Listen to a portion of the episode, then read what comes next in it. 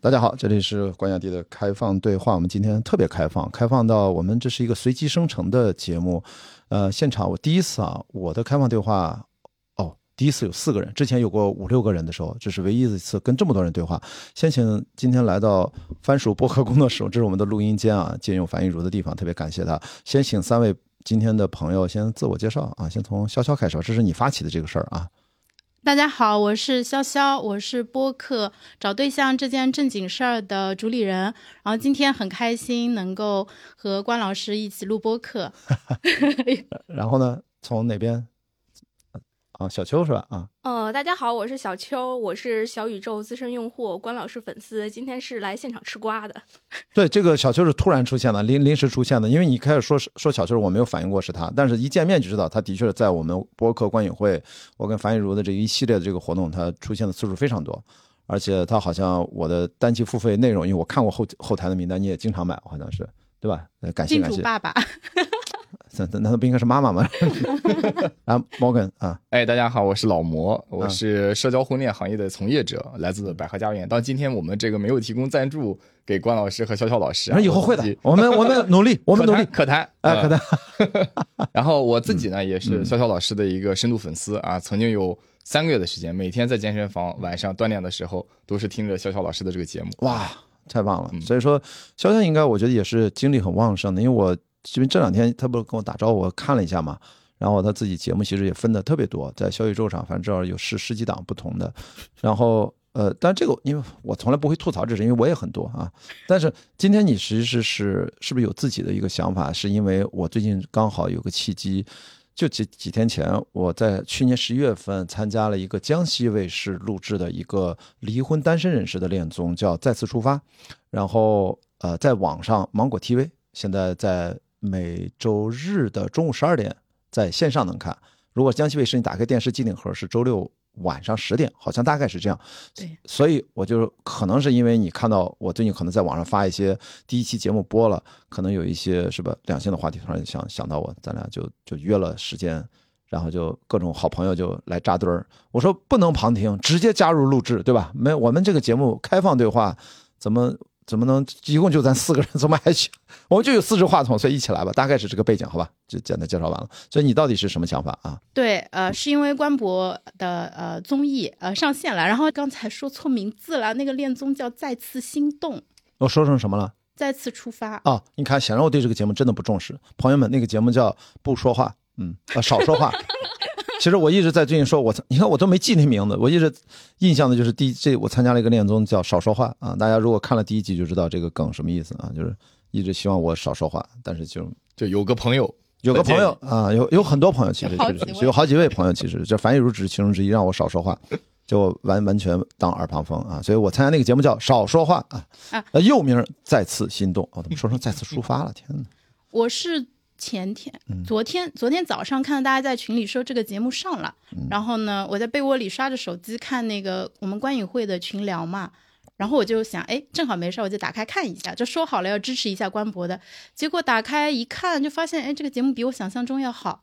我就看完了，因为我们公司是十点钟上班，所以我并不是说，呃，那个就是占用上班时间了，是真的是在上班之前就把它看完了。先在手机上看了半集，后面呢又跑到客厅里面去抢占了我儿子的电视，然后把后半集看完了。这也是为什么他会听到你的名字会有熟悉的感觉。他说：“哎，妈妈，你要去跟那个是那个不是在电视上出现的那个人吗？”就嗯，对，他也觉得很兴奋。太逗了。对，然后。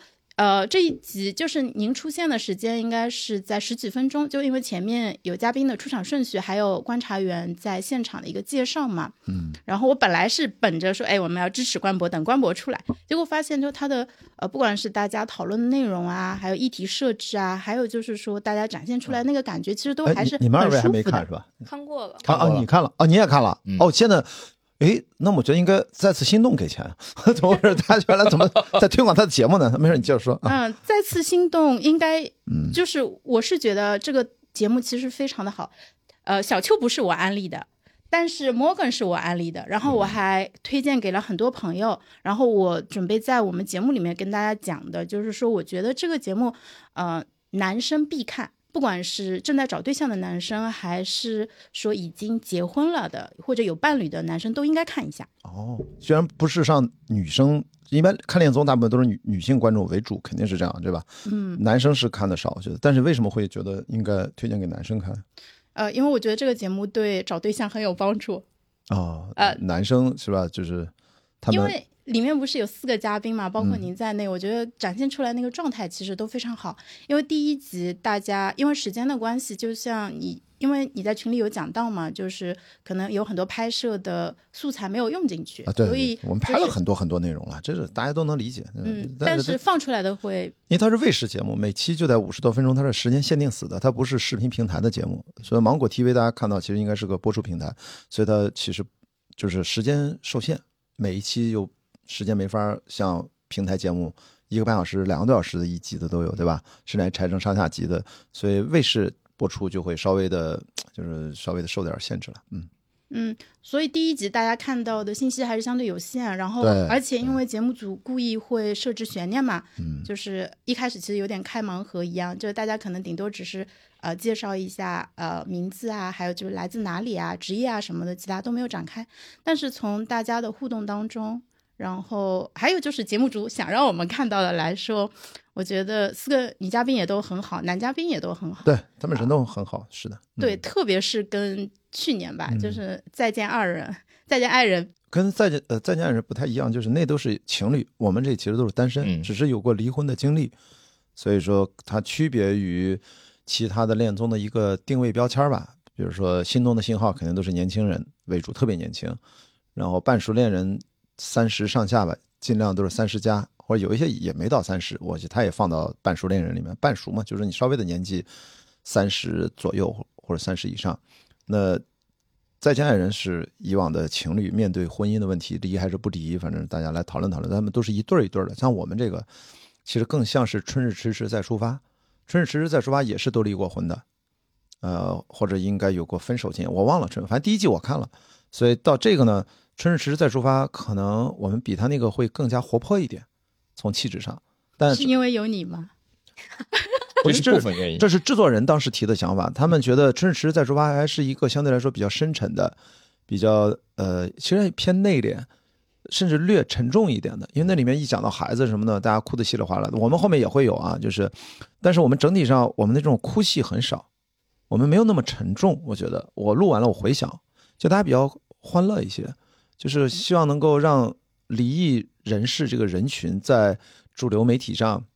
呈现出一种更好的一种乐观的精神样貌。当然，我们内心还有我们的呃挫折啊，这种正常的。但是整体上从节目的角度想呈现的，就是尽量去掉一些大家容易对社会上离婚人群这样标签的一些先入为主的偏见。我觉得这是一个去除偏见的节目吧。这是我很感谢制作人团队和节目组，这是他们的初心，很重要的一个初心。所以我为什么很信任他们？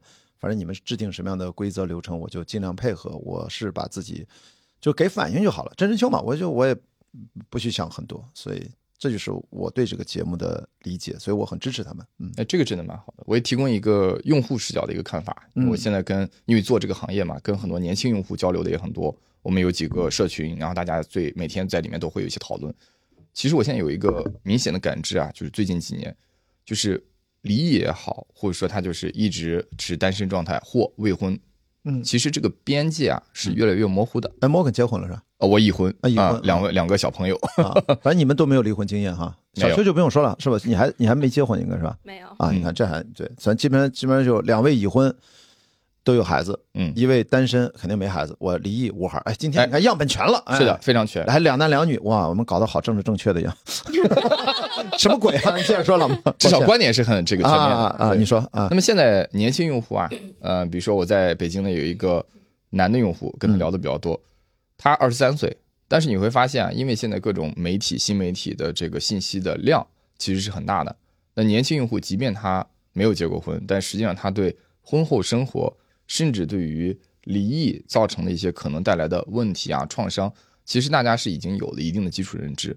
所以呢，呃，我最近呃就是跟他们交流的时候，大家对于其实跟有过离异经历的人的交往，并不是像以往那么的排斥了。是的，但是呢，的确在一些老一辈的这些人群里面，可能大家还是会存在一些偏见。是的啊，所以我觉得这个节目推出其实也是一个很好的一个契机，就是用户的心智其实已经是到了一定的阶段，非常包容这件事。对，但是呢，它需要一些媒体的助力来去把它更加的传播一下。对，就是让大家其实不应该离婚之后，我的确有身边的朋友，他在纠结离不离婚，他也带着孩子，女生啊，因为我真的老朋友，他就跟我讲，哎呀，你说我真离了，就能明显的感觉到孩子还小，他之后就算离了，他等于自己带个孩子，累不累不说这事儿，就说那我再找找对象或者找爱人，生活伴侣是不是就会压力挺大的，就会吐槽自己，因为女生经常会这样说，哎呀，我这还谁谁会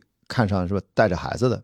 我当然我会直接安慰他，我说你忘了我前任女朋友，我们谈的时候她就带了个孩子，她也离婚，那个孩子两岁半，但同时呢，那我们正常谈，这不谈了一年多，不也后来我们分手都一年半了，那其实后来人家又马上又遇到一个男朋友，谈了半年左右，反正人家领证结婚了，这还比较快啊，也很祝福人家，而且人家现在全家就移居到日本，我就觉得你看这不单亲妈妈，其实当然这是个案，我知道啊，因为她我前女友其实她。也性格也非常开朗啊，北京女孩人也特别好，所以我觉得只要你自己接受自己，其实这个社会或许会存在一些偏见，但是我们活在具体的环境、具体的爱、具体的行动里面，你关心的是遇到你那个具体的人，他觉得无所谓就可以了。所以管他社会，吧？这不就是我们聊这期节目，或者我们刚才我参加这个再次心动啊，名字没说错啊，我我我愿意参加的原因就是我们去改变自己就好了，这个社会。它的以往的观念那是，的确是存在的，我们也是得面对啊，所以我就鼓励我身边的朋友是这样。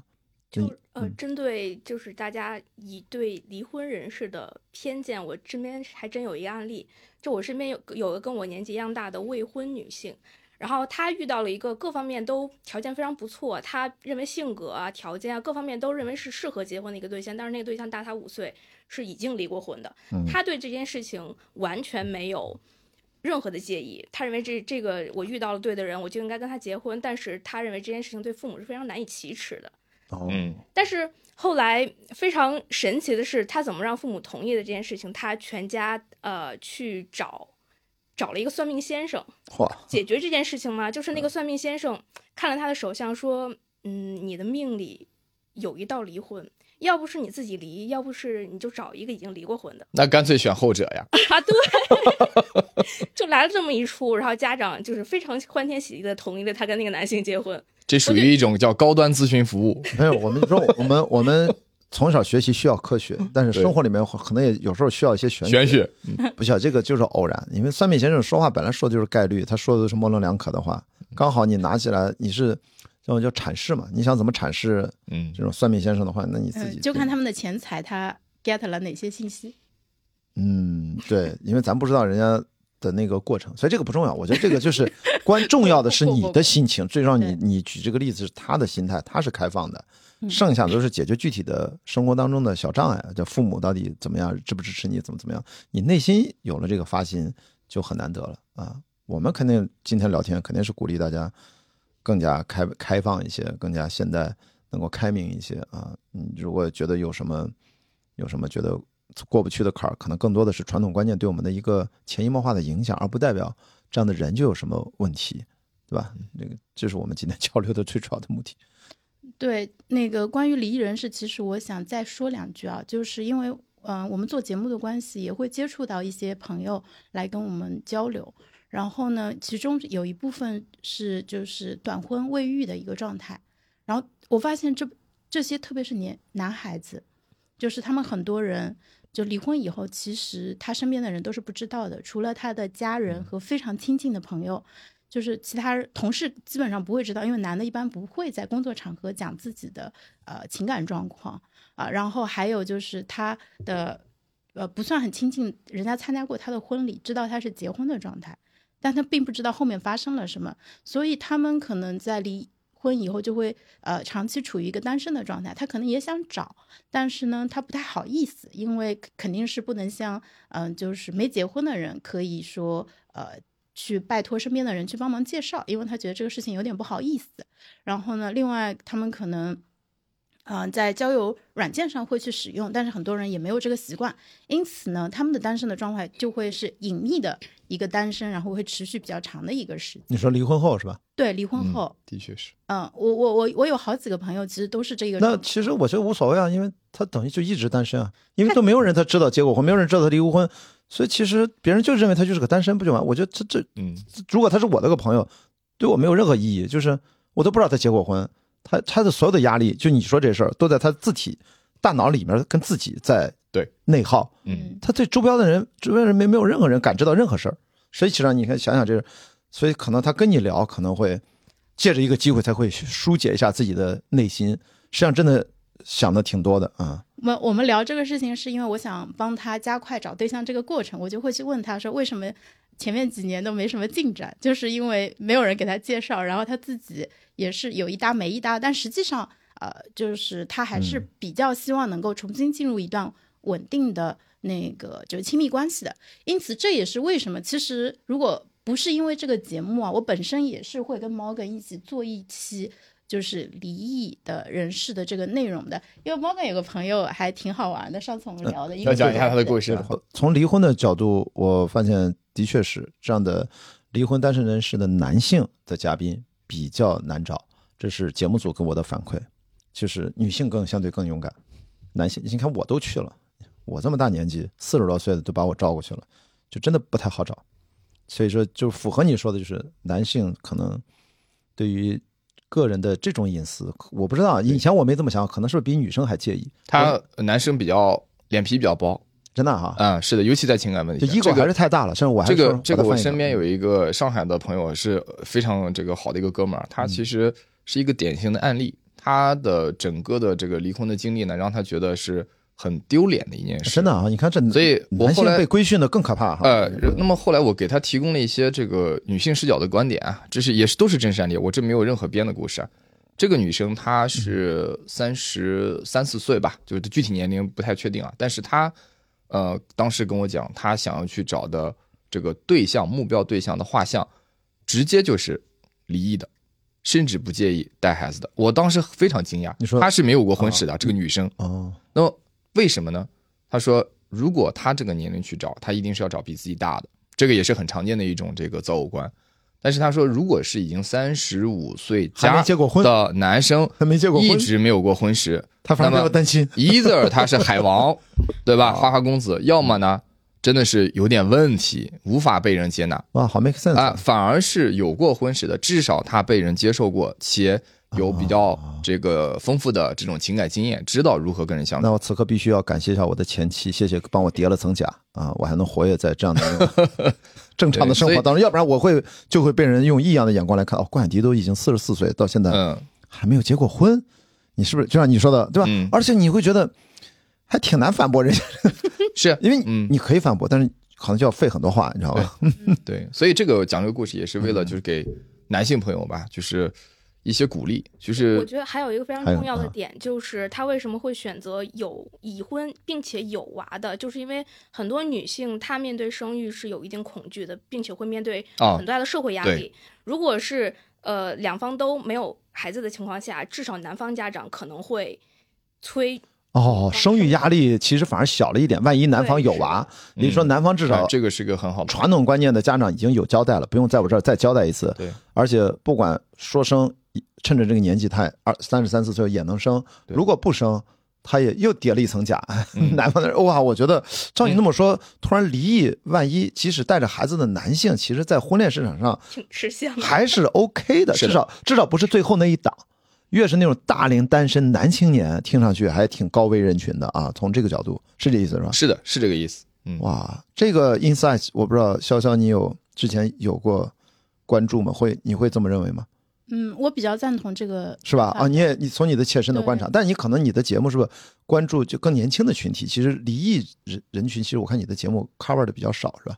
嗯，那个小宇宙的平均的使用年龄应该还是二十多岁为主，像我们这种三十加的应该还是比较少。哎呀，我又转过去了，不好意思。不是，你可以把椅子转过来，面向着它，就可以转个角度，这样就不用大幅度的啊。行，那然后呢？啊，嗯，然后但是这个很重要，因为有可能你的恋爱对手其实他可能是有短婚的一个情况，所以呃，就是。知己知彼嘛，我觉得这个很重要。另外就是我去年看到一个数据，我觉得很有意思，就是在韩国这边二十就是某一个月的数据吧，大概是二十几岁的新娘的数量已经被四十几岁的新娘的数量超过了。它是根据结婚登记的数据。这个就很有意思了。这个首先说明韩国这边现在结婚率很堪忧，所以他们的生育率肯定也是比较可怕的。你对应的数据就像中国开放了二胎、三胎之后，其实反而都是生过生过孩子的还会继续医院生，反而年轻的妈妈其实数量一定少于 年龄偏大一点的妈妈，跟你这个其实其实能呼应上的。对对，国家可能想抓住像什么。八零后还生二胎的意愿，就是看能不能再多生出一点小宝宝来。至少它是个呼应的，因为大家都是东亚背景，其实还挺像的。对，因为四十多岁的新娘，他们可能第一婚的可能性，我觉得可能二婚的占比，就是再次结婚的占比其实会比较高嘛。是的，嗯，然后但是其实还有一个非常现实的社会学的一个因素，就是我自己其实也比较关注失业以及人到中年怎么发展的一个问题嘛。呃，就是呃。四十多岁，说实话，你选择进入婚姻，其实还一个非常重要的考虑，其实是经济因素。呃，因为如果你是一个人生活的话，呃，那如果你的工作不稳定，那你经济上的压力可能会更大。如果你能找到一个伴侣，你们组成一个家庭的话，呃，就是分摊下来，你的生活成本其实肯定是会更低的，而且同时应对生病或者失业或者意外的这个抗风险能力也会更强。然后我之前看过一本日本大概 NHK。呃，就电视台做的采访，后面转的书叫《中年危机观察》还是之类的书，它里面就讲到了，呃，就是他那讲到有一代人，他们正好是日本经泡沫经济破灭以后进入呃职场的，然后他们很多人就没有拿到正式工，所以就一直只能打零工，然后他们的养老，呃，以及是就婚姻都遇。都很大的问题。那其中一章专门是讲他们的婚恋的，嗯，然后我也是在那一章里面看到，就是日本政府，包括像爱知县，他们的就类似于民政局之类的机构，会专门出，呃，就是相应的服务，就是给到大家去推荐伴侣。然后他们那个时候就已经用上了 AI 的技术，然后就是一个用户就说，嗯，呃，你给我推荐的这个人我不是很感兴趣，但是既然是。AI 推荐的，那么我去就去见一下吧，就是差不多是这样的，就有这样一段。然后这个 Morgan，我跟 Morgan 也讲过，因为他其实也会去看东亚其他国家的，就国政府怎么去推动婚恋这一块儿。因为我我先摆明一下立场，我是觉得呃大家就是呃如果有条件的话，还是应该要步入婚姻，然后去呃享受我觉得那个亲密关系的，因为这个是。我自己可能因为特别 E，然后我其实也不是一个能很能享受孤独的一个人，我是很喜欢，嗯，就是跟人待在一起的，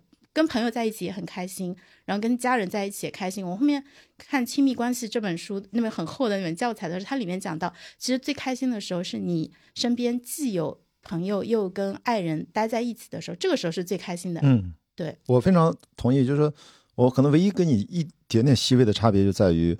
亲密关系是人不可或缺的，嗯，婚姻只是亲密关系的一个选项，对，也就是千万不要大家陷到婚姻的一个是就命门当中，觉得我这辈子的确没有婚姻，我的人生是不完整的。这种话可以说一万种，嗯，我这一生不跟是吧？小邱、摩根和潇潇录一次节目，我是人生是不完整的。这种屁话我觉得没有意义，就是真的。我但是我同意，人是社会性动物，所以说你可以有很多种方式适合自己。你是个什么艺人、爱人，没事儿。因为你这艺和爱也能变，你不管变到什么阶段，你都需要那个阶段匹配你的，你去探索一种适合自己的亲密关系，跟大家建立连接，有深切的情感交流，有高质量的彼此陪伴。至于他冠以名之叫男女朋友，还是闺蜜，还是我老公、我妻子，嗯，还是你有孩子，还是跟父母，我觉得这都行。其实不重要，都行。就是甚至亲密关系，它当然是大于爱情的，就是。有爱情，我觉得人生当中或多或少我们一定会经历爱情，你是逃不过爱情的魔爪的，一定会抓到你。但是这爱情会是吧，last forever 是吗？就一辈子的什么？这个我觉得就就别限制住自己。所以我觉得我同意你的观点，但是也从我个人的观点啊，我的个人的如果有点态度的话，就是说婚姻就是你的一个选择。如果你遇到，大胆的去拥抱它，大不了离婚，像我一样。反正你看，这也是我的亲身经历，你还没离过啊，所以你看离了也就我这样。就是就我这样，就是大家就不要恐惧，因为最终人要成长。但如果真的可以一直成长，哪怕我们有有矛盾，我们可以一直把所有的坎儿都过去。我们一直没离婚，那就简直幸运的幸运的幸运。但是我一定要告诉大家，你们结了婚不是为了不离婚，你们结了婚是为了大家可以更好的在一起。如果能更好的在一起，其中要包含离一次，那没准你们还破镜重圆呢。我觉得无所谓，只要你们俩人都能变成更好的人，只要你们在一起都能变得彼此还能够不用变成仇敌吧。我觉得，在我看来，任何方式我都是愿意面对和接受的。当然，这个啊，的确我这个年纪有点。就是不能说过来人发言，我没有觉得过来人。我现在觉得你那个社会学的角度的问题，我还是给不同的角度。四十岁，如果婚姻是为了彼此能够照看生老病死，其实这个观念最早就是这样，从来如此。不是说你到了四十岁才这样。但是还有一个角度就是，如果我们现在都是百岁人生的使命的时候，我觉得大家还是从主观上提醒一下自己，四十岁可能才刚刚开始，你可能要活到至少八十岁甚至九十岁以上。如果你那么早四十岁就开始为后半生去谋求这事儿，我觉得太早了。我们身边的好朋友，我只是引述一下，Fit for Life 的姥姥最近终于公开的在自己的节目里面说她离婚了这件事情。其实她那天在线下活动，我也转述一下，我不会说之外她没有说过的话啊，就是她说为什么离婚主要的原因就是她才三十七八岁，她如果觉得我这一辈子就这么着了，是不是太早了？具体的原因他也没有讲，我也不知道，我也不会多说。但是我的意思就告诉大家，他是即将奔四的人，我是已经过了四十多，不管是他还是我，包括我在内，我作为一个男性，可能也是只代表我个体的性格啊，就是我才觉得真的才刚刚开始，我后面至少人生下半场，无论怎么活，都比上半场会更有意思。嗯，所以在这种情况下，我不想这么早的就开始，就陷入到那又是另外一种传统的观念下，我们。婚姻给他负载了一个很重要的一个规则，但是如果啊我说这是个主观观念，如果你真的觉得我五十多岁就退休，六十必须要退休，然后要怎么怎么样，我那个时候我希望有一个完美的，这就是你的人生选择，是一点问题都没有的。但是因为我们的节目的听众可能来自五湖四海，男女年龄层都不一样，就是你可以把你的青春期和青少年和壮年期尽可能无限拉长，拉到什么时候呢？其实国家应该支持这个想法的。如果你拉长到六十多岁，你还是自己认为是一个青壮年，那你在就业市场上你可以创造的劳动力价值和对这个社会的回馈贡献，其实更高的，比你在身在婚姻当中，其实可能折腾的事儿更大，创造的经济价值。从社会的角度，从政府的角度，其实他反而他现在不就在鼓励什么延迟退休什么？我觉得他说的太狠了，他不应该直接给那个结论，他应该鼓励大家更加活的心态更年轻。嗯，你倒是不用推出什么延迟退休的，大家更多的。有这样的心态的人，他就会一直劳作，一直创造价值，一直做出社会贡献，一直创造 GDP，一直可能创业，还能够成为纳税人，纳税的时间更长。这我是从更根本上的层面上去激励人去探索。婚姻就是其中的一个抓手。我觉得你但凡遇到一个，比如像我男的，我现在但凡一个遇到一个女的跟我突然共同的信念说咱可以结婚，我为什么不结婚？对我我是完全不反对婚姻的。很多人以为我是独身主义，恰恰相反，我只是清晰的看到了。能够遇到一个像那样的女生，呃，比如两个重要选择，一个她要给你领个证，因为我觉得在一起生活很容易的，你就说啊，咱俩不用领证，说，我觉得女生是相对容易做这个判断的。她要一旦要给你领个证，这是一个选择；她要给你生个孩子，那是更要命的、更重要的一个选择。我的意思说，我只不过是已经看到了，对于我身边遇到、接触到的，呃，这个 available 的女性朋友们，她们能因为遇到一个像关海迪这样的人。她还愿意跟你领个证和你生个孩子，这是一个多么的艰难的和小概率的事情啊！但是，一旦发生了，如果我也觉得合适的话，像我的性格，我是肯定会去尝试的，我是根本不会犹豫的。但是，大部分的情况下是觉得还没到那个份儿上。比如说，你可能你约会也好，恋爱也好，你是我觉得你是推进的循序渐进的，到了那个份儿上才能激活这个条件。我的逻辑完全不是说咱在一起。就是奔着结婚去的，这个是本末倒置。嗯，咱们在一起就是为了生个孩子，本末倒置。这个明明是这些事儿都应该是情感关系紧密推动到一个阶段自然生发的结果。但是现在呢，包括一会儿跟摩根去聊婚恋网站，其实它有的时候我们如何跳开这个陷阱？嗯，我觉得婚恋网站能否真正的激发大家来这儿，是让你享受一个更好的亲密关系的这个过程，而不是说上了婚恋网站我要找老公。我要找老婆，我要多少岁之前我要让我爸妈抱上孙子。你一旦抱着一个结果导向的一个事儿，其实这让婚恋网站这就开始暴言暴语了，很有可能说完这段话就再也没不会找我赞助了。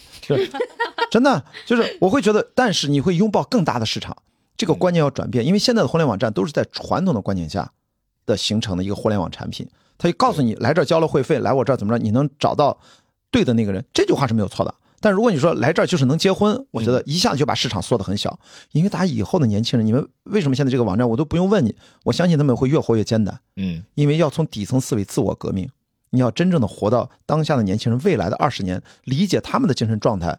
这些婚恋网站，什么你说的那些，说你所在的百合什么这这些啊，我觉得多底层逻辑。如果产品经理在这儿，创始人在这儿，我就跟他讲这个。如果你不了解人性，不知道中国未来二十年的走向，你这个产品还不从根本的自我革命、自我颠覆，你在玩啥呢？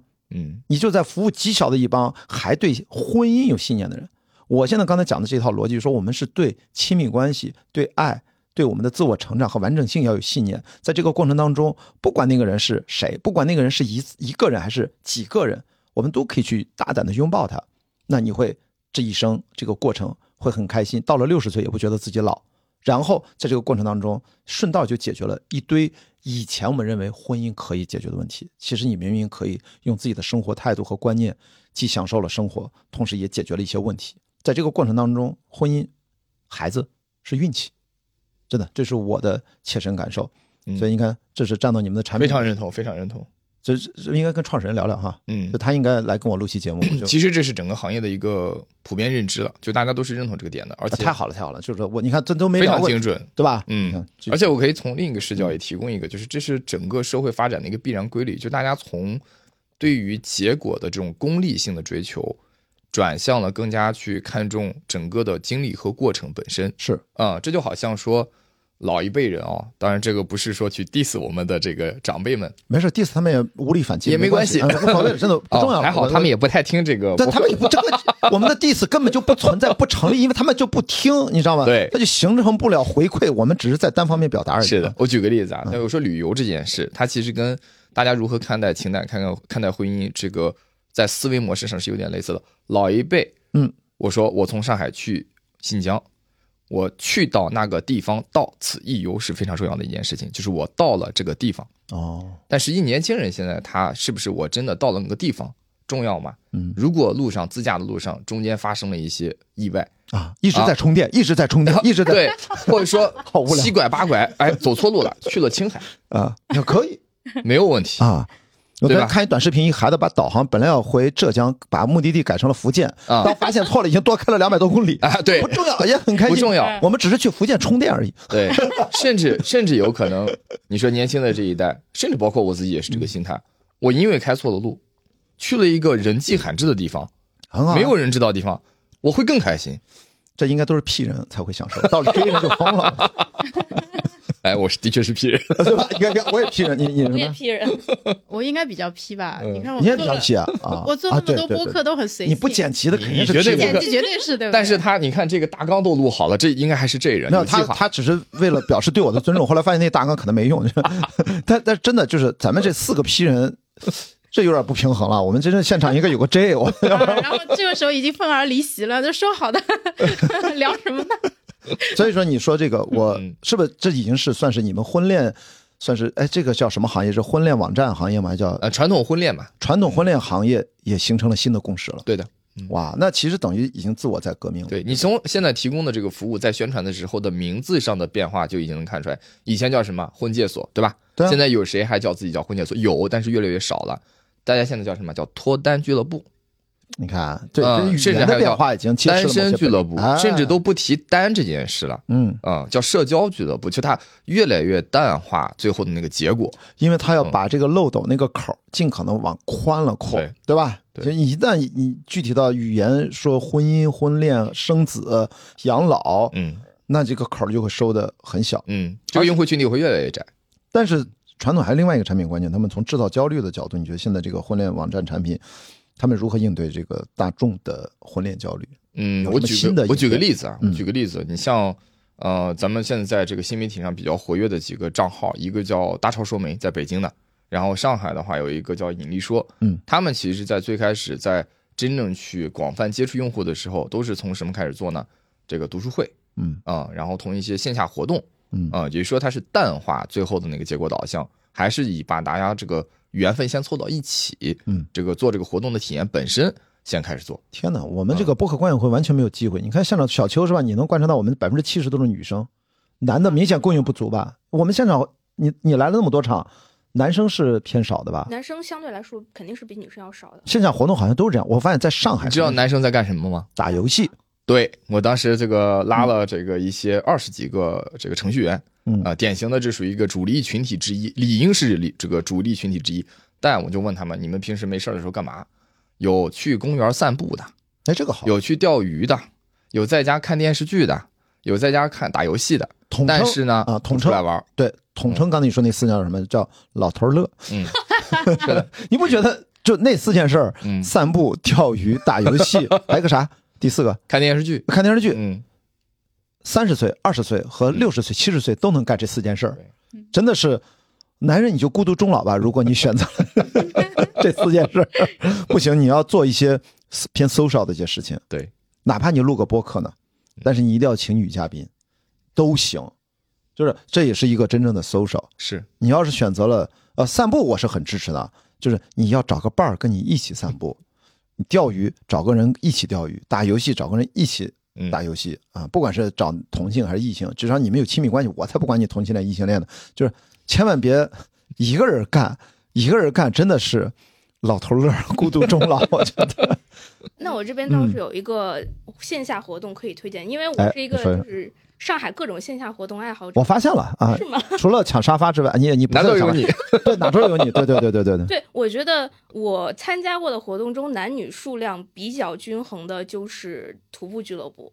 嗯就是我会参加一些周末在上海周边，呃，苏州、杭州这种去爬山的徒步俱乐部。嗯然后一般参与这种徒步俱乐部的男女基本是一一半儿对一半儿，而且就是经常会徒步的一些人，他的身体素质和性格都会比普通的水准会高一些，瞧小秋这筛选筛的多么的聪明，精准，对，并且啊。在徒步的过程中，我觉得是一个屏蔽手机的过程。然后你们之间就是这个人不会想，就是日常的工作也不会一直看手嗯。机。你爬山的过程中是只能跟你身边的人交流，并且有非常重要的点是，当你爬不上去山的时候，对方还可以搭把手，拉一把，哎，这个拉一把。这个嗯不经意的身体牵到女生的手了嗯对，就是我觉得是女生更主动的会拉着看上去哪个帅哥的手，啊！嗯，有个由头。对，后来男生一回头发现胳膊上六个手，我说这这多不动呀？我究竟我这什么情况？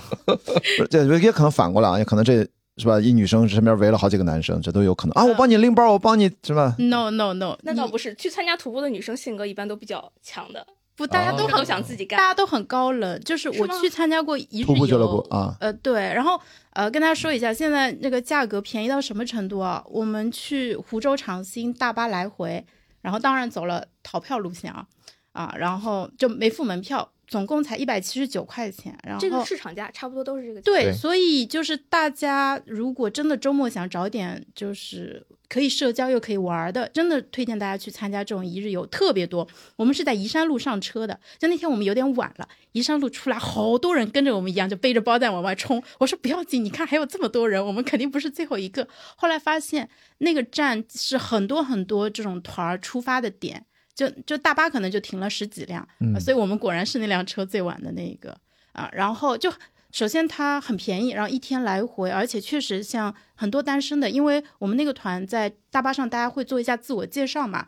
自我介绍完以后，我发现啊，说实话，大家相互之间没有互动的，嗯，还是很少互动。小邱参加的多，可能我觉得是这样子，因为你刚开始参加初级的徒步俱乐部的时候，大家可能都是之前没有徒步经验的，对所以说基本都是新人。但是你一旦徒步的次数多，你会参加拉练线，拉练线就是相当于里程数和爬升都会比较高的，所以说经常参加拉练线的人体力就是固定就是那么几个人。是的。更熟了。所以这个升级版本就是我们的越野跑了嘛。但是越野跑又有另外一个问题，就是首先我觉得徒步入门初级的或者到拉练线这个层面上，是男女社交是一个很好的尝试，因为你已经把那些不爱运动的，你说就是明显的身体健康有可能隐患的，他其实已经筛掉了。其实你能够进入到那个，其实至少是从他的生活习惯，从他的平均健康水平可能来说已经 OK 了。但是注意啊，一旦要更进阶，要小心了。对于建立 social，它已经是起到了一个有可能是反作用，不积极的信号。因为真正的像我们这种极限耐力运动，我这十几年的经验，我会告诉大家，我见到的真正爱玩耐力极限运动的女生，运动到最后是不需要男人的，嗯，她们自给自足就好了。就是女生在极限耐力运动当中占百分之三十的比例，而且在中国在明显的增加。在国外，我们去参加百公里、百英里这种超马比赛，女生选手在全世界范围来说，应该是百分之二十，最多。百分之二十五最最多了，但是中国明显的女生更愿意越野跑到户外，因为她们穿的更漂亮，买的这衣服她们穿搭更可爱，她们拍照更可爱，就是她们比男生还更加在过去几年更加热衷于这个，因为男生参加超马越野跑、户外极限耐力运动、骑自行车什么这种，他们更多的是自我实现，去觉得我是男的，我应该就那种男性的荷尔蒙，自己的雄性之间的竞争，你知道吗？嗯。但是女生来了没有？女生本来就是为了享受，她就是觉得很开心。然后，但是呢，这个门槛一旦到一个去可以持续参加比赛的这个门槛了，跑全程马拉松、跑五十公里级别的越野跑、骑自行车练铁人三项，注意啊，进入到这个阶段，呃，如果他已经已婚了，已经有男男朋友无所谓啊，我指的是那些单身人群，他大概率会一直单着。中间那我完蛋了。我我有往这个方向发展的趋势。不不不，这个不是不会不会，我我提供也是一个这个观点啊，因为我这儿的综合样本量还是比较大的。对，高知女性啊，就是现在嗯提出来一个新的一个理论啊，我觉得是蛮 make sense 的，是呃刀姐就是 Doris，对，也是一个知名的这个博主啊，她也离婚了嘛，不是？对的对的，她也公开讲了自己的事情啊。她提的一个观点，当然是不是她原创的我不清楚啊，但非常有道理，就是传统价值观里面认为的那种雌性和雄性的区别。雄性是什么？就是这种很硬核，对吧？我的这种决策力或者说果断力，然后或者说对于这种运动和竞争的这种热衷。对，女性是什么？更加感性，更加温柔。但实际上，在现在这种物质保障已经比较充分的社会里面，嗯，其实男性和女性之间，在这个所谓雌性雄性的这种特征上的表现，在模糊化是吧？在互相交叉。哎，对啊，所以什么样的男性会更加受女性欢迎呢？反而是那种以前咱们叫霸道总裁、霸总，其实就是典型的传统价值观里面的行凶代表，嗯啊，对吧？他就是一个狮子的那种感觉，雄雄狮的那种感觉。那实际上，这个也是昨天小小老师给我安利的一个新的一个名词啊，叫什么人夫感？他其实就是他虽然是个男性，但是他的特质里面对于雌性这个方面和雄性方面是平衡的比较好的，就是事业有小成，同时呢又非常好的有同理心，有情绪价值。那反过来呢？其实男性对于女性，我觉得可能也会接下来会出现这么一个局面。尤其现在九零后、九五后和零零后的弟弟们，其实对于去找一个事业有成的女性，甚至比他年长一些、比他的事业更有成，已经不那么排斥和反感了。所以这个事情是是在变的。嗯，对，我要补充一下，就是，呃，刚才提到，因为具体一旦涉及到特别具体，比如说人夫感什么什么，大家注意啊，就是。其实刚才讲的一个核心的问题是，现在变得越来越雌雄同体化。对，因为雌雄同体这个词儿是我的日更播客里面我单独有一期专门讲。哦，专门讲过啊。我就讲现在的趋势，作为个体，它变得越来越目越有魅力，它的完整性体现在就要超越自己的生物性别。嗯，因为我们知道，我们大概有三四个性别的切入点的理解：生物性别、社会性别、内心性别。就你自己内心觉得自己是是吧？在你成长的过程当中，你的社会角色要求你是什么性别？其实东西其实都会被打散。最后，你关照的是自己内心的完整成长的路径当中，你自我的感受最好。你觉得自己变得越来越有智慧，随着年纪的增长，在这个时候，性别它不应该成为一个藩篱，它不应该成为一个隔阂。你觉得你，比如说我一直这么多年，我一直讲粉色，你看潇潇也是粉色，你穿这个粉色跟我现在穿这个粉色，我们内心的想法是截然不同的。我绝对不是为了 girly，我又不是，呃，就是我是典型的异，呃，就是异性恋，非常直男。我穿这个是我内在的另外一套表达，你穿这个粉色，你一定有你的一个表达，咱俩这个表达可能截然不同，但不影响咱俩都选择粉色系列。所以，真正的自我的成长的路上是要超越，我就会越来越明显，超越传统的任何关于性别的束缚。你看，这都是观念。传统是因为我们在最早，我们为什么有这么多传统观念？在农业社会时间太久了，他如果不需要这样的一些明确的观念，人不知道要干嘛，对他选择很少的。所以，其实，在为了更加稳定性，因为如果不稳定，我们天天混战，你知道，中国历史上两千年，你会发现每几百年不是分裂一次吗？就基本上一半的人就死了。嗯，就是，所以他要稳定，他要通他的，就是按照中国我们过往的，他要走他这一套强权，反正建立一个这样的一个制度，什么分封制乱七八糟这封建体系吧，他其实就是他也想稳定，他是他那个稳定啊，注意他不是为了老百姓啊，他他是为了自己能更好的这个所谓统治的更加好。他顺道有的时候中兴啊，这个盛世啊，那只是维持了几十年，后来几百年又不行了。所以说在那个时候，因为他治理社群，就是人类这个社会，他的工具方法没那么多，但中国已经算是文明很先进的地方了，因为人多嘛。但是到了现在啊，因为我们其实选项多了。所以，我们就可以完全的更加从自身的内心去更多的去建立我跟这个社群、跟这个社会的关系。以前我们的都是被动的，我们在一九四九年之前，女性的选择不多的。嗯，我们新中国最重要的一点啊，我们天天在讲男女平等，其实四九年是一个很重要的节点，新中国建立了，对吧？至少是从基础理论上，对吧？我们是要女人撑起半边天，只是现在的确有很多不公的地方，所以要慢慢的改，慢慢的改。所以在这个角度，我觉得雌雄同体。最后刚才讲的人夫，就是我提醒大家，千万不要人人都觉得人夫是个终点，不是的。嗯，人夫只是雌雄同体的一种表现。对，你完全可以，你面上可能还是个霸道总裁，我其实不反对霸道总裁。你霸道总裁突然也可以有柔情似水的那一面，那就太牛逼了。就是你不用去把霸道总裁也否掉，你可以不用否掉任何的性格特质，但是你要补上你原本没有的性别另外一个角度的那一面。你就会变得特别有魅力，就立体了。我觉得，应该你们在生活当中肯定会有这种感知。这女生也是，女生会变得就是更加更加独立、更加完整，也会更加有魅力的。所以我觉得魅力就是我们超越性别去看那些东西，应该是共通的。我觉得是共情也好，同理心也好，我们能理解别人，能愿意主动的建立沟通，这绝对不管你是男男的还是女的，不应该谁只是某个性别拥有这个特质，应该每个人都有。我觉得这个会更有意思啊，就是其实我我作为一个 叫新入坑的一个恋综的观众嘛，那今天难得有机会能采访到一个男嘉宾，嗯，关博为什么会去参加一个恋综？我朋友推荐嘛，是我一个好朋友，然后他就认识这个节目的导演，就一推荐人家就觉得挺合适的啊，因为的确我说男嘉宾比较难找，愿意离婚之后男的面对镜头哔哔哔的，对吧？有几个我这样的人呢？其实。不太多的，所以他们一看就，但是我是最后一个签约参参与的，跟我签约的时候，嗯，他们制片人飞到上海跟我最后做了一轮面试，因为他们当时有顾虑嘛，就会觉得这个人做电影行业这么多年，对于这种电视节目会不会有偏见，会不会瞧不上，会不会各种不配合，他们有点担心，所以最后把这个压力甩给了制片人，制片人嗯，然后就跟我上海见了一面，就觉得挺好的，然后就抛出了合同，说咱们可以签约。那个时候距离开机拍摄只有。最后两三天了，就签完约再过两天我就要飞过去要报道了，所以我应该是八个嘉宾里面，从签约确认我是最后一个。但是老早说，呃，一推荐我，他们就觉得这个人是可以的，但是他们会有些小顾虑。他们直到这个节目全部录完了，在庆功宴上，他们跟我讲这些顾虑全部打消了，而且特别的，呃，也算感谢我吧，就是就是比他们想的，就他们之前所有的担心都都没有发生。嗯，我是。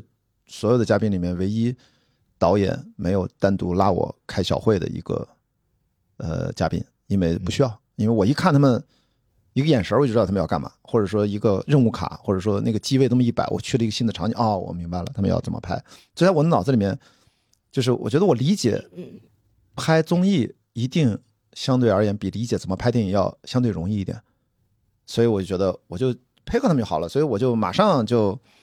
不需要任何的理解过程，就我看一眼，我到了现场，我就知道他们要后面要干嘛了。那我就做好我自己，然后我就经常我就会知道，我说话的时候别背对着镜头，就类似这种东西，我就很自然，就就就，所以就对我没有影响。所以他们就很拍我是最方便的，就他们给了他们一般没有剧本，大家经常会问的最多的问题有没有剧本？这种问题就是都是特别能理解，因为不了解这种节目内容，他们会想是不是你会照着剧本？我们怎么可能有剧本？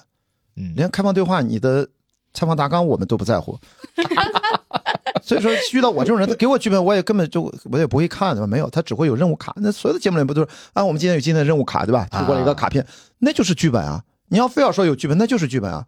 他今天就要求说，男生必须邀请女生，你不能拒绝我，这是规则啊，这就是剧本啊！你要说剧本，这就是剧本。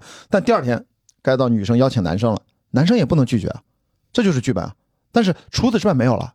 也不需要，所以说就是你就靠这几个真人八个人让他们去生发就好了，所以大概就这样。所以我去这个节目，我我刚才说了嘛，就是我觉得这是个离异单身人士的节目。我觉得第一就是我我一直是恋综爱好者，看，然后我觉得哎，我参与一下，我想感受一下，我觉得现在这个体验就完满了，从观众变成了参与者，这对我来说就是一个生活的一个体验。其实也没啥，我没有把它太想的太复杂，嗯，也没有任何纠结，就是让我去，我说反正我知道他不会给我们钱，对吧？因为素人综艺都是没有费用的。可能那些观察室的嘉宾有点劳务费什么的啊，那个咱就不知道那家商业机密，所以我当时想明白了嘛，这事儿公费约会就没问题的，就是 虽然不给我钱，但我也不花钱，我给的是大概这个拍摄期的时间给他就行，所以我需要我付出的这个时间对我来说值得。嗯，那个是什么时候开始拍的？拍摄地点在哪？在重庆，就是这个赞助商江小白，他有一个自己的一个算农农庄一样的一个地方，它是当地那个建筑很有特色。还都获过设计大奖、建筑大奖的，所以它有一些艺术的展厅啊，有些菜地啊，还有一个我们住的那个地方，就应该就是它类似一个高级会所一样，刚好有那么几间房间，然后四个男生一个房间，这不女生两个女生两个女生，一共有三个房间，所以就他找那个地方也挺好的，也相对封闭，你外卖都呃快递都送不进来吧，那是个农村啊，所以还挺世外桃源的，蛮好的。嗯嗯，那个场地小邱也看了，我就是蛮喜欢的。啊，怎么要买下来？不是，不知道能不能，他们应该是不开放，对吧？我不知道，我也都没再问。它叫一亩三分地，你在网上搜那个坐标，就是江小白的一亩三分地，它里面会有一些它的生态测试的一些大棚啊、庄园啊，就是他们不是江小白不是酿酒吗？好像是大概反正有他们的一个，嗯，酒厂现在比较普遍喜欢搞一些生态旅游项目啊，对对，它等于那个地方它是一个。叫环保的基地，比如说它这个产生的什么粪和肥啊，就用来就是有机作物啊，就直接跟那边就浇灌了，它产生的它是个那个环境，它是个自体循环的，所以说它是这么一个环境，被我们拿来当做拍摄背景了啊。嗯，呃，因为我在看的时候有看这个结嗯建筑的结构嘛，然后二楼其实是一个它是镂空的嘛，就是它窗户是没有窗户的嘛。就是放了心动箱的外面有有个大啊，没没有窗户，那就是就是一个二楼阳台上有几个房子而已。对，那十月份的时候应该还是挺冷的，挺冷的，还还可以吧。重庆就反正我我对我的我对冷暖没有任何感知，因为我极其的对冷和热对我都没影响啊，我也不太怕冷，也不太怕热，所以我都忘了多少度了啊。对，反正就是有点凉快。对，嗯，对我而言就是有点凉快。嗯。然后有个好玩的点就是，你一出场的时候就推着行李箱在那边走，就开始念江小白什么什么黄色农庄还是叫什么？对，反正黄金农庄，我不知道，它就有个牌在那儿，可能是之前立在那儿的，不是节目组立的，就是一直以前那个东西就立在那儿。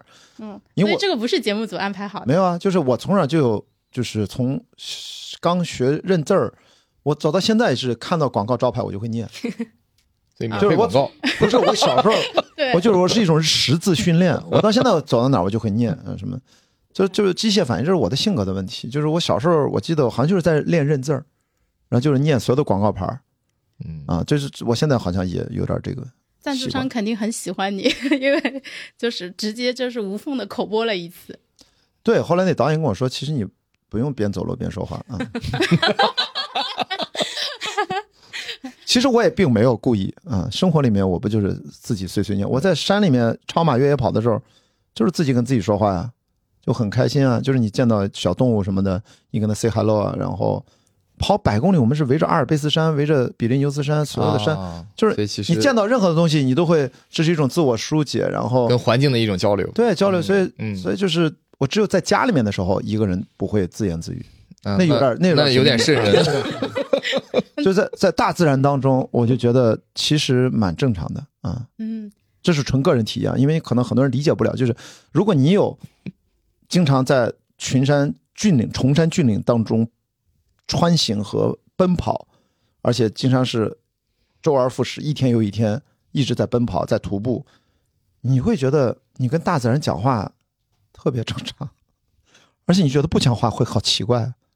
就是哀人哀人赞同吗？小小老师，我我的我的我的没有哀人，我的认知里面就是嗯，可能艺人极端的艺人真的就是没有人他都可以交流，他有生命啊。我们说是没有人，但是有很多其他的生命，你是应该跟他发出声音交流。嗯，我就问，那蛐蛐为什么要叫？他蛐蛐是跟另外一个蛐蛐在交流吗？那公鸡为什么早上要打鸣？叫给谁听？叫给谁听？他就真的只在跟鸡讲话吗？那就没有啊，那听着听着，哦，那个狼在干嘛？在求偶，当然可能是啊，那个有可能就是，总之就是大自然一直在所有的生命在发出自己的声音。嗯，对，还有一个冷知识，就是猫和猫之间是不会说话的。猫喵喵叫是专门为了跟人交流而发明的一种语言。那猫之间交流就是互相拍不说话，不说话，拍就给你掐，就直接上了，直接上一个，直接啪，直接一动啪摁住，啪摁住，是吧？就是我经常看那个猫的视频，就是啪摁住，就他们的确不讲话。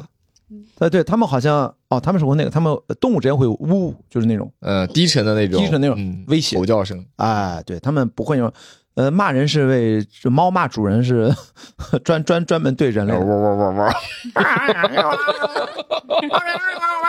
是十年也不理我，不砸我喵喵叫是用来哄人的，对吧？啊？不是，他是因为这种宠物的演演化过程当中，他们知道亲人他们可能被照顾，他们能哎能活下来，对对对，所以就慢慢慢慢这种。所以我觉得这真的是我的个人的原因啊，不怪节目组啊，节目节目组无责，所有的责任是我自己的啊，这个要跟大家解释一下，我们不要不要去怪节目组，我也没有被接到什么任务，嗯，就是这我自己比较奇怪，嗯。那在前面就是呃，一般会有个嘉宾的自我介绍嘛，你上来就自爆了，你说朋友们让我少说话，因为我就我就告诉他，我就是在蔑视樊一茹啊，我就告诉他，其实你看我不会少说话的，那蔑视打引号，因为太但是但是他是个好心了，而且他判断也很准确，但是他没有判断准确到我完全蔑视他，但是我会只能承担后果，就是在后面第二集、第三集你们还没看到，据说导演提醒我说你可能会被吐槽的比较多，因为话太多了，对，嗯，但后面就好一些了，可能，嗯，我也不知道，我也没看过。成片你也你们都还没我不想看，我也不想看，我就跟大家一起看多好。我现在都不想，那你第一集自己看完了吗我？看了，我还是要等到晚上看，因为我怕没弹幕。节目不就是为了看弹幕，大家吐槽我嘛，所以我等到了晚上才看。然后晚上可能才有点，因为我发了一些微博，我看一下啊，官博来了，我一看，哎呦，这不肯定是叫官博的，肯定是播客听众粉丝嘛。嗯，就是，但是现在也没啥弹幕。你现在此时此刻，不管你什么时候听第一集，也弹幕哎，量我昨天看的时候开始有弹幕了，还是很少。就是这个弹幕跟我们看的我习惯的厚度不够，啊，那倒是，那倒是。太就几乎在我看来就等于没有。嗯就现在这个弹幕量，就是在我看，像类似于比如《再见爱人三》那种铺天盖地那种弹幕，就咱这个这个节目几乎弹幕，我觉得认为约等于没有啊，所以就就无所谓，我也没什么压力。别人会说你会被骂，就是说一方面我就告诉樊叔，就说我谢谢你对我的提醒，但是人性就是这样，我也很难自控。我来这就是 chill 的，我来这不是自我规训的，我是啥样就是啥样，不是真人秀嘛，我就是生活里面就那样，所以就那就那样吧，嗯，就并没有什么刻意啊。第一集看的人不多的话，因为他还没出圈，我其实很操心啊，我就在想，不知道江西卫视有没有钱买热搜，其实应该买一个。受益最大的可能是咱们几位，我们多了一个话题可以聊节目，然后我们也反过来帮到这个节目，对不对啊？如果大家可能因为我们这期节目还会翻出来这个节目看，但是那种对节目的反馈和帮助很有限的啊，甚至可能我在自己的日更节目不是预告了好几次，可能会有一些我的听众会去看，是帮到了节目，但是非常有限的。真正的一个热门节目，它需要进入到大众视野，它需要播出平台，不管是电视还是视频网站，要给各种的流量，要给各种的推荐位，这个节目才能火起来。所以你你那个纠结，真的你可以心放肚子里面，无所谓的。咱们的这个聊天，嗯，不用太在意自己，没有那么重要啊。我我自己都觉得自己没有那么重要，重要的是我的感受，我经历了，我自己学到了，我其实会认真的看这十期节目，我会观察自己哪些其实做的不太好。其实我是为了自我提高，我会认真的去看，就哪些话当讲不当讲。但实际上我知道，那个节目它剪辑的内容是，可能它真的剪连十分之一都不到。我们每天，你想想，它一集五十分钟，然后我们一天二十四小时，至少十几个小时在拍。哦，这倒是。所以说，而且我们这么多人，那个那个素材量是巨庞大的。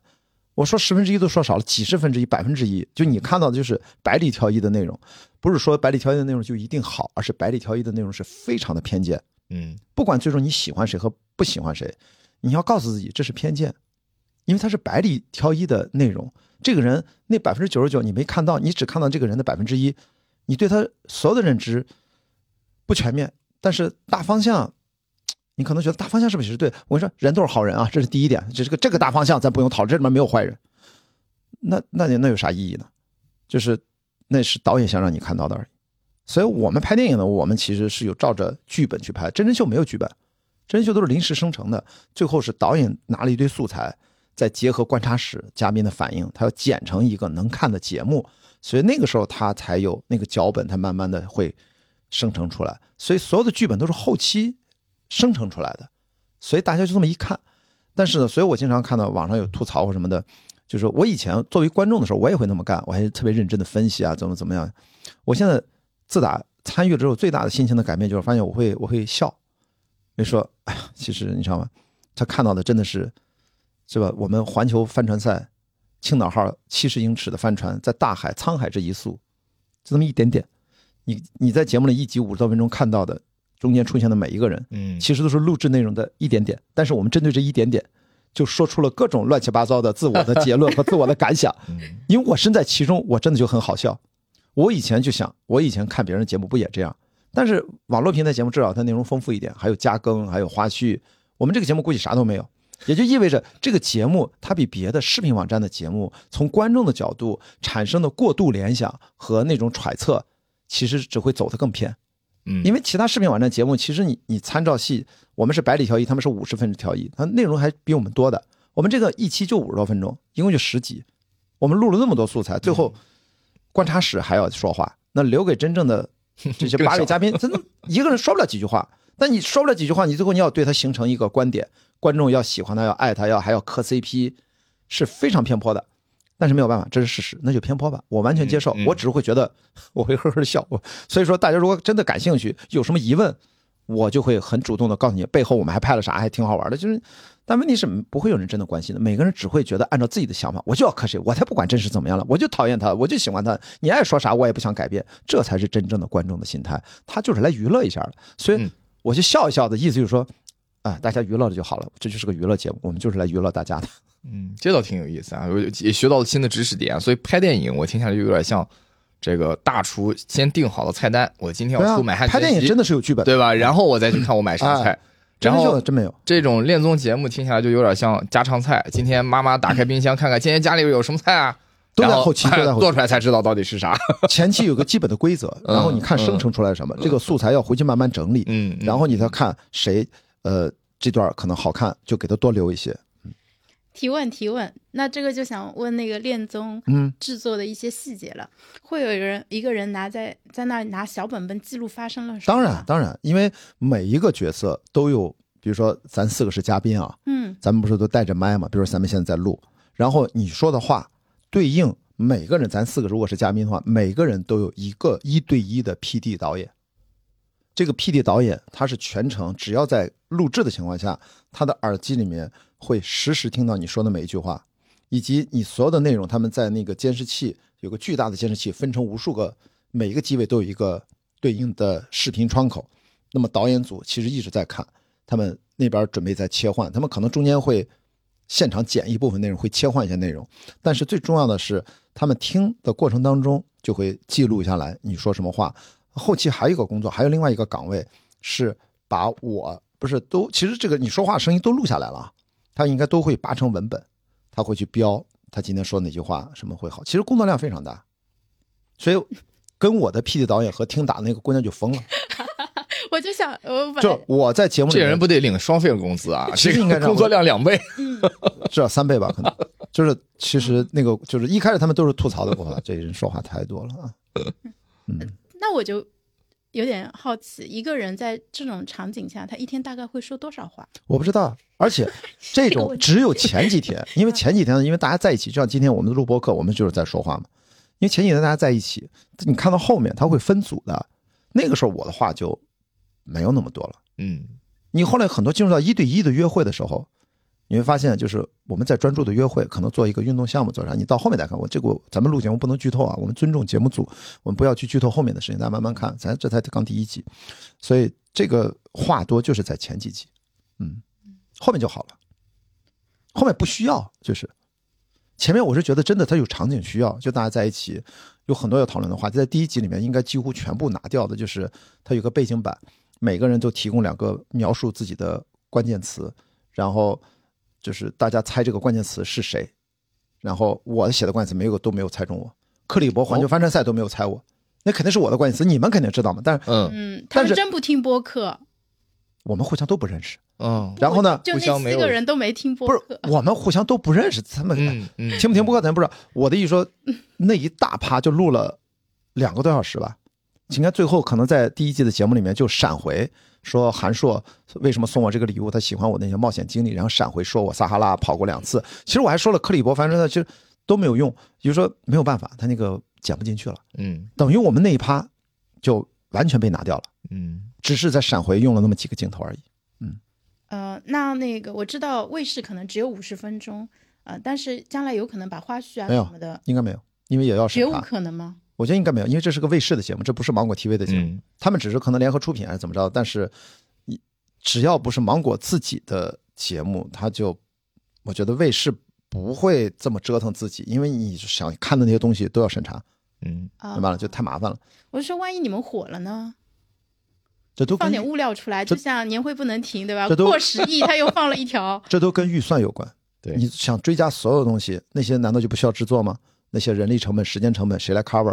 像这样的一个小的节目，为什么叫胡咖节目？我也觉得能接受。你说它预算又有多高？也没多少预算，所以你希望看到所有东西都有对应的时间成本和嗯是预算要投入的，我不觉得他们后期有追加这些预算，嗯，所以我就跟大家讲，如果你听到这期节目，这个节目你还没有开始看，你就看吧，就就这十期正片看看就好了。所以说它很快就过去了，它不会有那么多的延伸的东西，嗯，但是有可能十年以后，大家可能还会有人去考古去看这个综艺，嗯，这是有可能，很小众考古，很有可能。我觉得因为是那样，恋综还是一个在综艺节目里面是一个稳定的赛道，东西太多了。这个节目在不说整个综艺啊，在整个恋综的赛道里面，我也没有觉得它有多么的突出。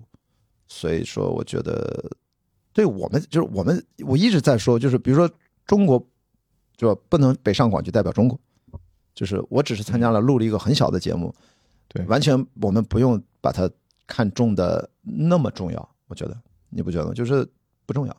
我一直强调一，我的我不太重要，大家看看就图个乐儿，就我欢迎大家多吐槽、多批评，才能帮助这个节目可能多一点有人看。但真的要没人看，我完全无所谓啊，就是他他至少能帮助我们自己多录两期节目，不也挺好的吗？就不要对这事预期太高，这个不是生活的真相。生活的真相是没那么多人搭理你，也没有那么多人真的关心你。他们吐槽你也不是真的理解了你，他们吐槽你只会让我觉得好笑，因为他们真的不知道现场发生了什么。所以说没有那么重要，就我也不会为之生气的。我甚至自己昨天在小红书上看有谁在讨论这个节目，有对我批评的，我都要上去回应他，感谢他的批评指正。我说你能来看已经很感谢你了，占用你的时间。哎这包括你们也是，我很感谢啊。我也提个问题啊，就是我能听出来潇潇老师特别期对这个节目是特别有期望的，这个是有什么原因呢？潇潇老师，可能我恋综看的少，对你看的少，我几乎重点的我看我了好多的。从来没看过恋综，对对对，就是 《再见爱人》。没看过吧？你们我我是韩综的自恋综的资深爱好者，啊，那并那且我非常喜欢看《再见爱人》，并我嗯，听小宇宙最初的原因就是为了跟踪童晨杰老师的博客。哇，我一定要转达给童晨杰老师，这是你是吧？也很关心他，童晨杰的正常生活是吧？也做得很好。是的，嗯应该是我关注的第一个或者第二个频道。所以你是也会关注，因为跟你工作有关，你会看一些恋综。对，一定要看，啊，这里面你看的最少，原来。嗯，我不看综艺的，我是一个脱离了低级趣味的人，平时的爱好就是帮人介绍对象，是嗯，我是这种脱离地区的，那我觉得你对恋爱这事你能做成，因为给人介绍对象，或者说你做恋爱是个那个节目叫什么恋爱？嗯、找对象这件正经事儿，对，你看找对象他都会那么正经，就那的确是、可严肃了，我们老严肃了，是三观很正，我我我我一直强调这个 最好不要发心发心。对对对所以你看，这是节目。我说，我们对他的每个人的心态，你会发现都不一样，因为每个人的视角不一样。嗯，我对这个事儿就是，大家来娱乐的，就像你说，不要太严肃，就不要太正经，也不要太他拿它当回事儿。你能来看，你已经很棒了。你居然把你的生命时间献给了一个江西卫视，叫 我经常说错名字，叫再次心动，我还说成再次出发，我现在直接给他改名叫少说话。真的，我老说再次出发，不知道为什么，就是叫少说话。你看，我都给他改名，就不重要，所以这才好玩儿。不然的话，就搞得太严肃正经了，就有点害怕。你知道为什么？是因为你无法严肃正经的推导出任何的东西。你越笃定的事儿，如果通过一个这样百里挑一素材剪成的一个东西，你似乎要从中笃定的得出任何的结论，都是荒谬的，极为可笑的。因为如果别人不懂说这话，我至少亲历者，我又懂所有的影视行业制作的基本规律，我就这么告诉大家。所以，如果大家抱着特别笃定的那种心情来看，其实对你个体来说没有问题啊。站在站在我的角度，我就会不断的给大家消解这个东西，就是不断的去祛魅，这才是真正我们跟娱乐节目的能长期友好的关系。不然的话，我们如果太笃定了太多的事儿，就像现在经常会说啊，谁谁谁翻车了啊，如果说怎么是崩盘了啊，你怎么是这样的人？对不起，你那是因为你对这件事情的理解太狭隘了，你太笃定自己。相信世界就是你以为那个样子，世界从来不是你以为的这个样子，生活从来不是你以为的这个样子，你连这个认知都没有，你在看啥呢？但是没有关系，你可以这么认为，那是你的生活，跟我无关，我只是乐一乐。你能来看这个节目乐一乐，我来看你的这种评论乐一乐，大家都互相娱乐，所以我完全是看到任何人网上喜欢这个节目和多么讨厌这个节目，或者喜欢哪个人讨厌那个人，我都是那么乐一乐，你知道吗？因为其实你对这个事儿完全没有了解啊！我觉得很多人之所以会对真人秀里的人物产生非常大的恨意或者是愤怒，可能就是因为他本身生活中有一些情绪需要疏解。对，他在生活中他要找个靶子，他要找对他遇到了一个跟关老师身上某些特质相似的这么一个人，这个人对他的生活产生了可能是之前。劈过他的腿啊，或者是对他的情感造成了影响，然后他在关老师身上看到了相似的那一部分，就会把他讨厌的那个人投射在关老师这个替身上。你看第一期里面不是董璇说喜欢话少的，那董璇不可能喜欢我这种男生，对不对？他董璇吗？你不是看了第一期了吗？他不是说了吗？他喜欢话少的。对，就是我的意思就是说，但是他不会讨厌关雅迪，他只是会讨厌。他 generally 讨厌话多的，但是呢，关雅迪这个个体还是很可爱的。呃，因为他到底对我怎么样？后面还有九集嘛，至少在第一集里面，他他不会对我有任何的那种在现实生活当中他遇到这种话那么多的，他可能早早就把他 pass 掉了。但他不会对我这个人会有什么偏见，他只是在从自己内心出发，在谈论他的。走的一些标准的时候，他会聊到这个事儿。你看，我就会分得很清楚。我绝对不会因为董璇老师说了一个什么什么话，然后我就啊，董璇一定很讨厌关系，不可能。你看，你有这个想法，对不起，是我的问题，我不会有那个想法。这方面我没问题，我们分得很清楚的啊。哎，我我再追问个问题啊，小小老师，刚才你提的那个点，你说你从来不看恋综节目，我说这个很意外啊，因为我以为他看。对，女生看恋综非常普遍。看的呀。啊，如果不是不是我说的，因为你做了这个节目，我就会认为你关心是的，就是恋爱这个事儿，应该会去。你当年为什么不看呢？我看书啊，也可以。我知道，比如说十几年前这个《非诚勿扰》那些节目，你为什么当时不看？《非诚勿扰》我当年是因为宁财神看的啊，你也我很喜欢宁财神啊，财神那时候当评委啊，对，不是点评嘉宾，对对是的啊，因为他当嘉宾那几期我我有看，啊，然后我本身不爱看综艺，是因为 我可能。在电视上面，我小时候看足球，嗯，看新闻，然后看正大综艺，这很有年代感的。对，嗯，对，我们都看啊。我我对综艺可能就停留在，呃，正大综艺，还有很少小的时候可能 看过。里面有个两个字叫综艺，真的，真的，我想我每一周都看正大正大剧场，对不对？对对，后面还是爱是了，爱是恶魔，爱是了，哎呀，年代感来了。爱是我小时候，我小时候也太强了，你居然还能唱出来。哇，这正大正大集团的团歌吧？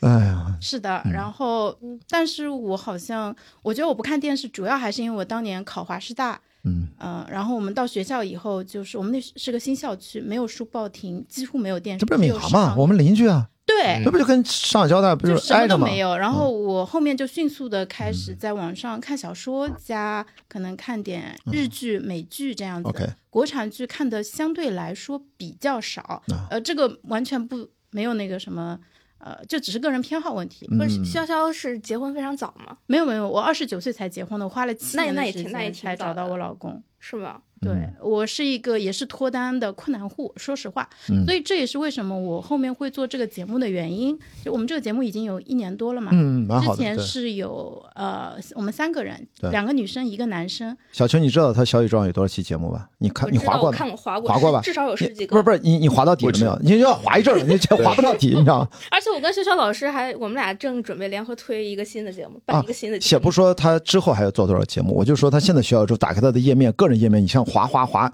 你数过吗？几十个有了，二十多个吧。你数过吗？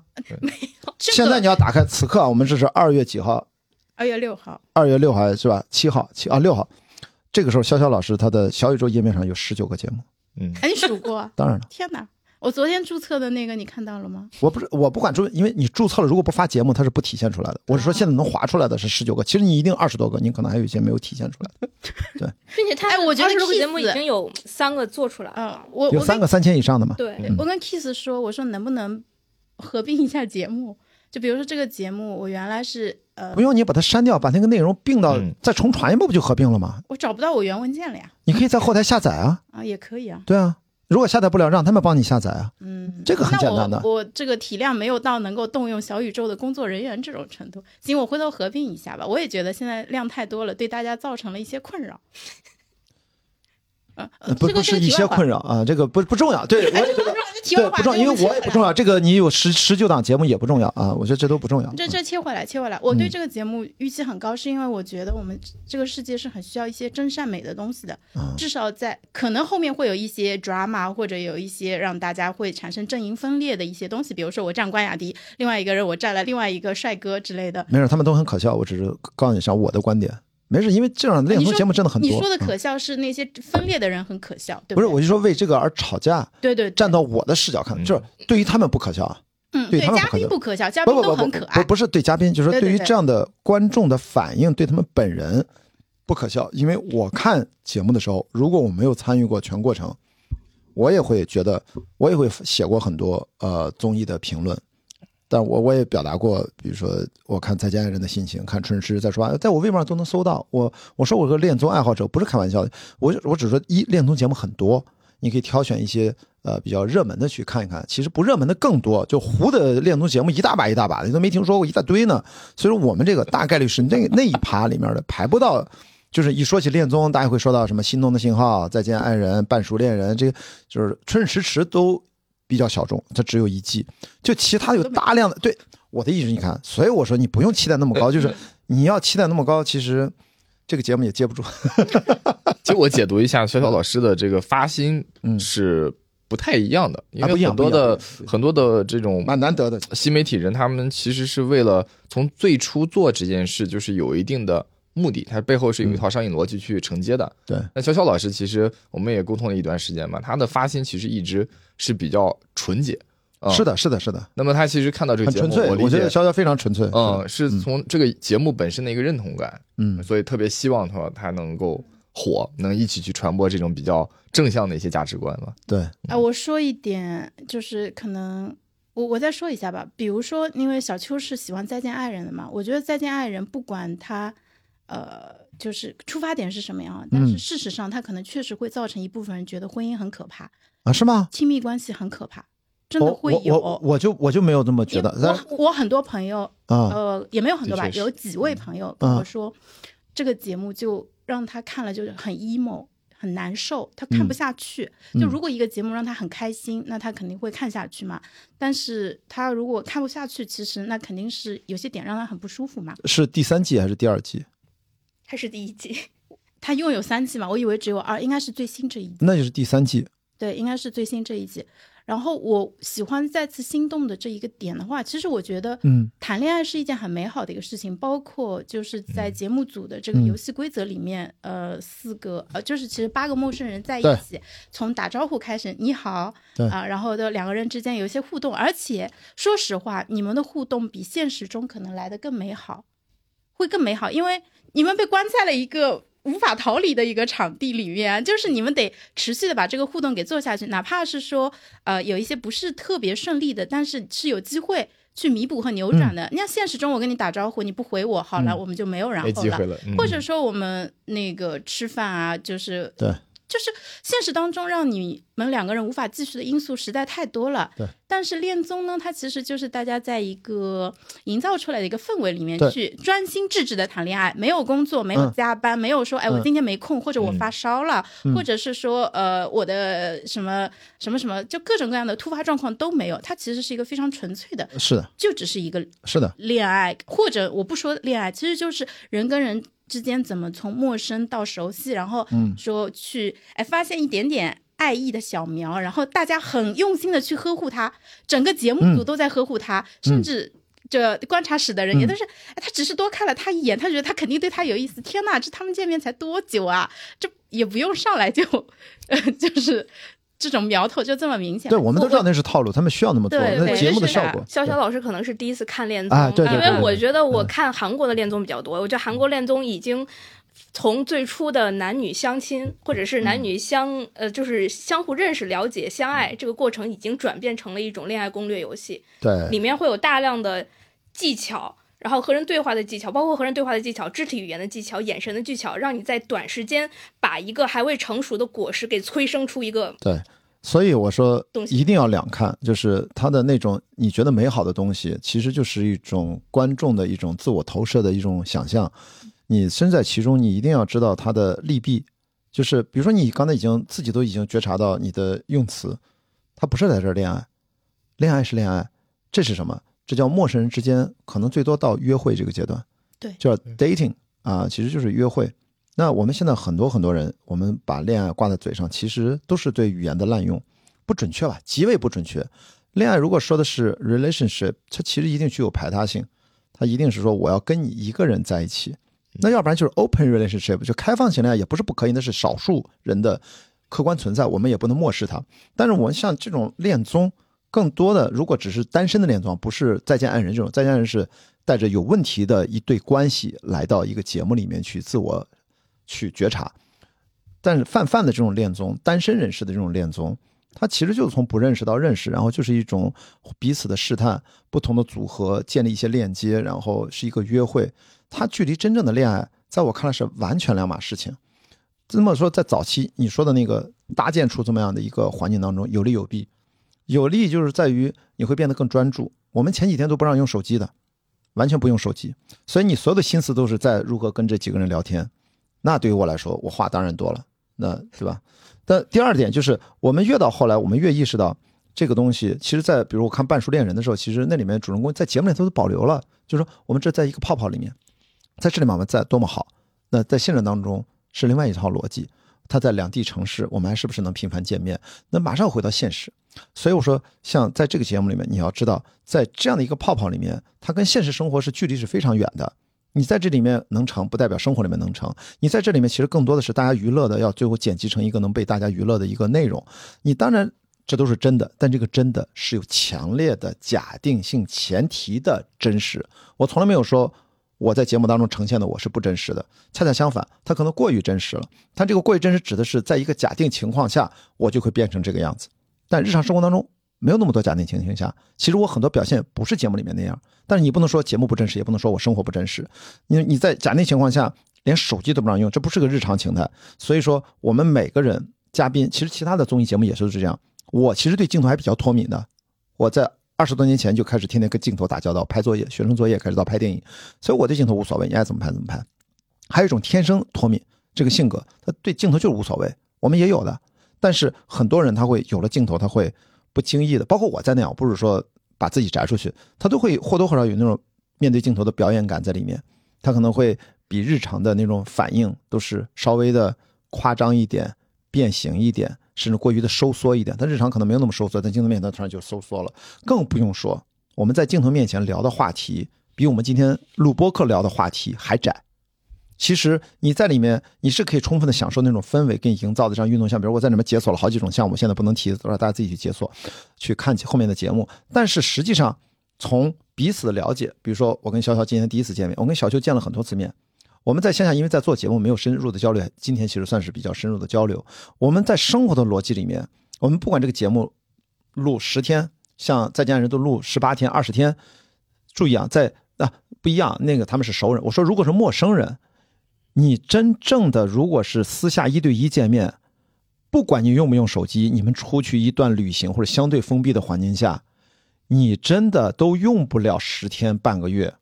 你对这个人可能两三天你就够够的了解的特别清楚，因为他的现实生活层面当中他是真正的无伪装无滤镜，你会运用自己的生命经验和过往的生活的这种阅历，马上对这个人做出判断，他对我合不合适，他哪句话发自内心说真的是马上过了我的红线，这个时候马上就被 pass 掉了，还是说你们一直很 match，然后用了三五天，你们就感觉好像已经很紧密了，但生活当中现实这样的场景没有，因为我们日常生活当中跟陌生人不是这么。建立逻辑的，我只是说，如果你要把真正的陌生人搁到生活里，让他们自由相处，不用面对任何镜头，他们的进展可快了。但日常生活当中因为没有这样的场景，反过来说，在节目当中，好像你说的是一个美丽的泡泡，我们距离的很近，但实际上呢，我们有很多话题，我觉得都是无法展开的，无法真正的交心，因为永远有摄像头带着麦，你说的很多话，很多话题是说不出来的，因为你不知道会不会冒犯对方，你也不知道这个东西你记录下来被播出去会怎样，大家其实说话还是蛮小心翼翼的。网友。啊，对，有可能冒犯到网友。其实我们彼此间没有冒犯，网友被冒犯了，你知道吧？所以 是大部分情况下是这样。大部分，所以你要两个人交往，你想想，你跟一个人去约会建立关系，你会跟他聊什么问题？这些节目能在节目里面播吗？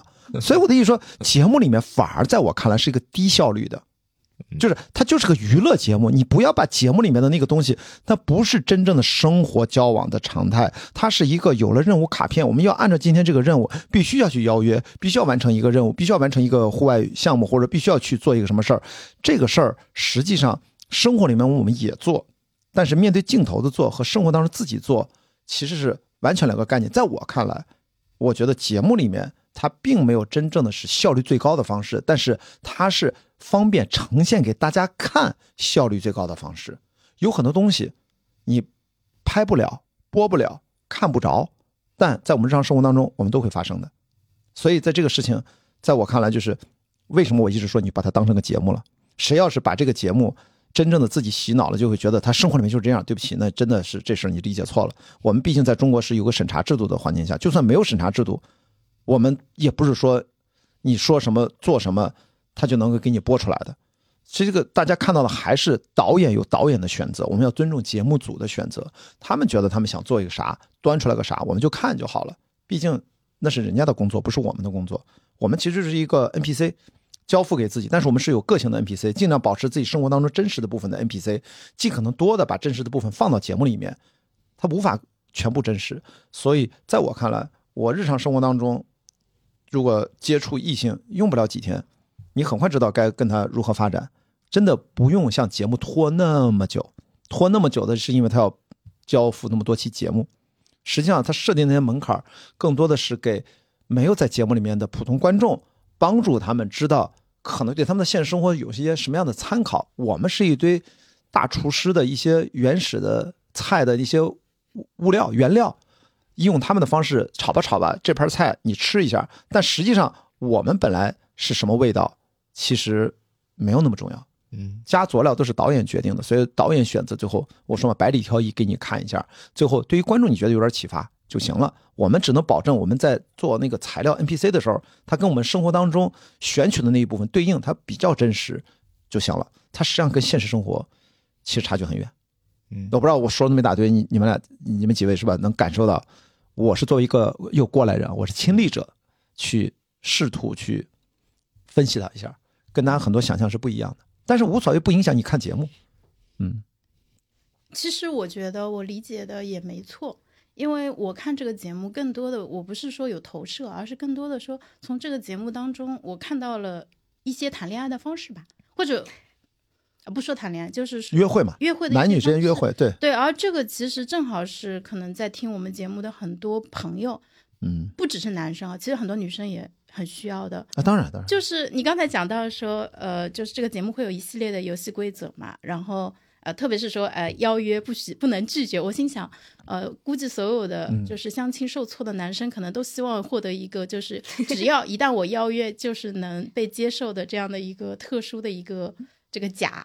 对，对于你来说，对于那样的男生来说，如果你如果没有一个基本面的判断，真给你这个特权，你可能后面会更难受。一样，我们节目里面大家一定会看到，其实我不知道会呈现出怎么样，因为我们是互相之间还交流信息，谁跟谁，因为我们互相看不着，他们去约会了，我们每一对都不知道。就是如果你约了一个，他被迫接受一个约会，那个过程会很煎熬的。嗯，你到时候看吧，修罗场少不了，因为我们经常会出现，哎，你不能拒绝啊，两个男人来找你，你都不能拒绝，怎么办呢？三个人一起去约会，两男一女，这也行啊？规则就是这样，所以我跟你说，他定了规则，怎么生发成什么就生发成什么，两女一男也有，也很修罗场。然后，当然表面上很 peace，我不知道剪成啥样。我们只是回来了之后，大家讲，把我们笑的都不行了，你知道吗？就是我不知道会呈现出是怎样，可能呈现出他剪的一片和谐。为什么？卫视节目，卫视节目和那个尺度一定比在芒果 TV 自己自制节目是不是要要严很多，对不对？对。所以你看不到啥。我觉得不会，就是但是他会剪着啊啊啊，就那种，反正在安全尺度之内，让你觉得我们观察室的嘉宾一定要做出各种表情包。天哪，Oh my god 啊，怎么可以这样？我好喜欢啊，心动了。他们肯定是这样，就是这我都能想到吧。但是实际上呢，真正的好玩的东西，我们亲历者才会觉得哇，这太搞笑了，播不出来。所以我在看到大家为了一个非常的，对吧？只取一瓢饮，只取一瓢看，然后大家如果还能吵来吵去，那个，我们就真的会觉得很好笑。这但是没有关系，的节目就只能这样。所以我们借着这个节目，你会发现，其实听我们这样的素人、真正的嘉宾聊天多开心啊，对吧？因为其他的恋综的嘉宾不一定会有我制作人的意识去跟大家分享这些幕后的东西，或者说这些觉察节目的，我觉得换不同的角度，因为我的价值就在于帮助大家。不停的换角度去理解问题，比如说刚才语言的问题，我觉得你已经在自我修正了，不会再把谈恋爱这个事儿挂在嘴边了。谈恋爱是一个非常特殊的两性情感阶段，同性恋就是男男或女女他们谈恋爱是一个非常特殊的亲密关系的阶段，它不应该出现在我们日常当中，随口那么一说，我们为这件事情付出过太多太多的代价了，就是我们随口就说跟谁谈恋爱或者嗯，恋爱是一个还是挺不一样的事情。但是在恋爱之前，恋爱未满，哎，约会，约会，或者说我们相识，我们哪怕就是在一起，嗯，potentially 我们潜在的有一些可能走得更进一步的这样的接触，就叫约会。其实这个才是弥漫在我们日常很多单身男女日常生活当中，占据他们绝大部分时间，他们需要去考虑的。他们现在想了太多的事儿，不去想怎么约会，他们把约会当成了恋爱，其实导致真正恋爱之后就。嗯，真的，他们预期管理和认知，一切的一切都是源于我们对语言的使用。嗯，所以我觉得你刚才潇潇已经已经开始自我意识哦，其实不是说是这样，因为他已经在修正了。就我们语言用的越准确的时候，我们会对自己当下的觉察会非常的明晰，我们在做什么。就是我试图今天这期节目一直在聊，我作为一个节目的嘉宾被邀请里面去 expose 曝光自己的日常的行为习惯和一些语言表达方式，和如何跟刚刚认识的女生去建立这样的。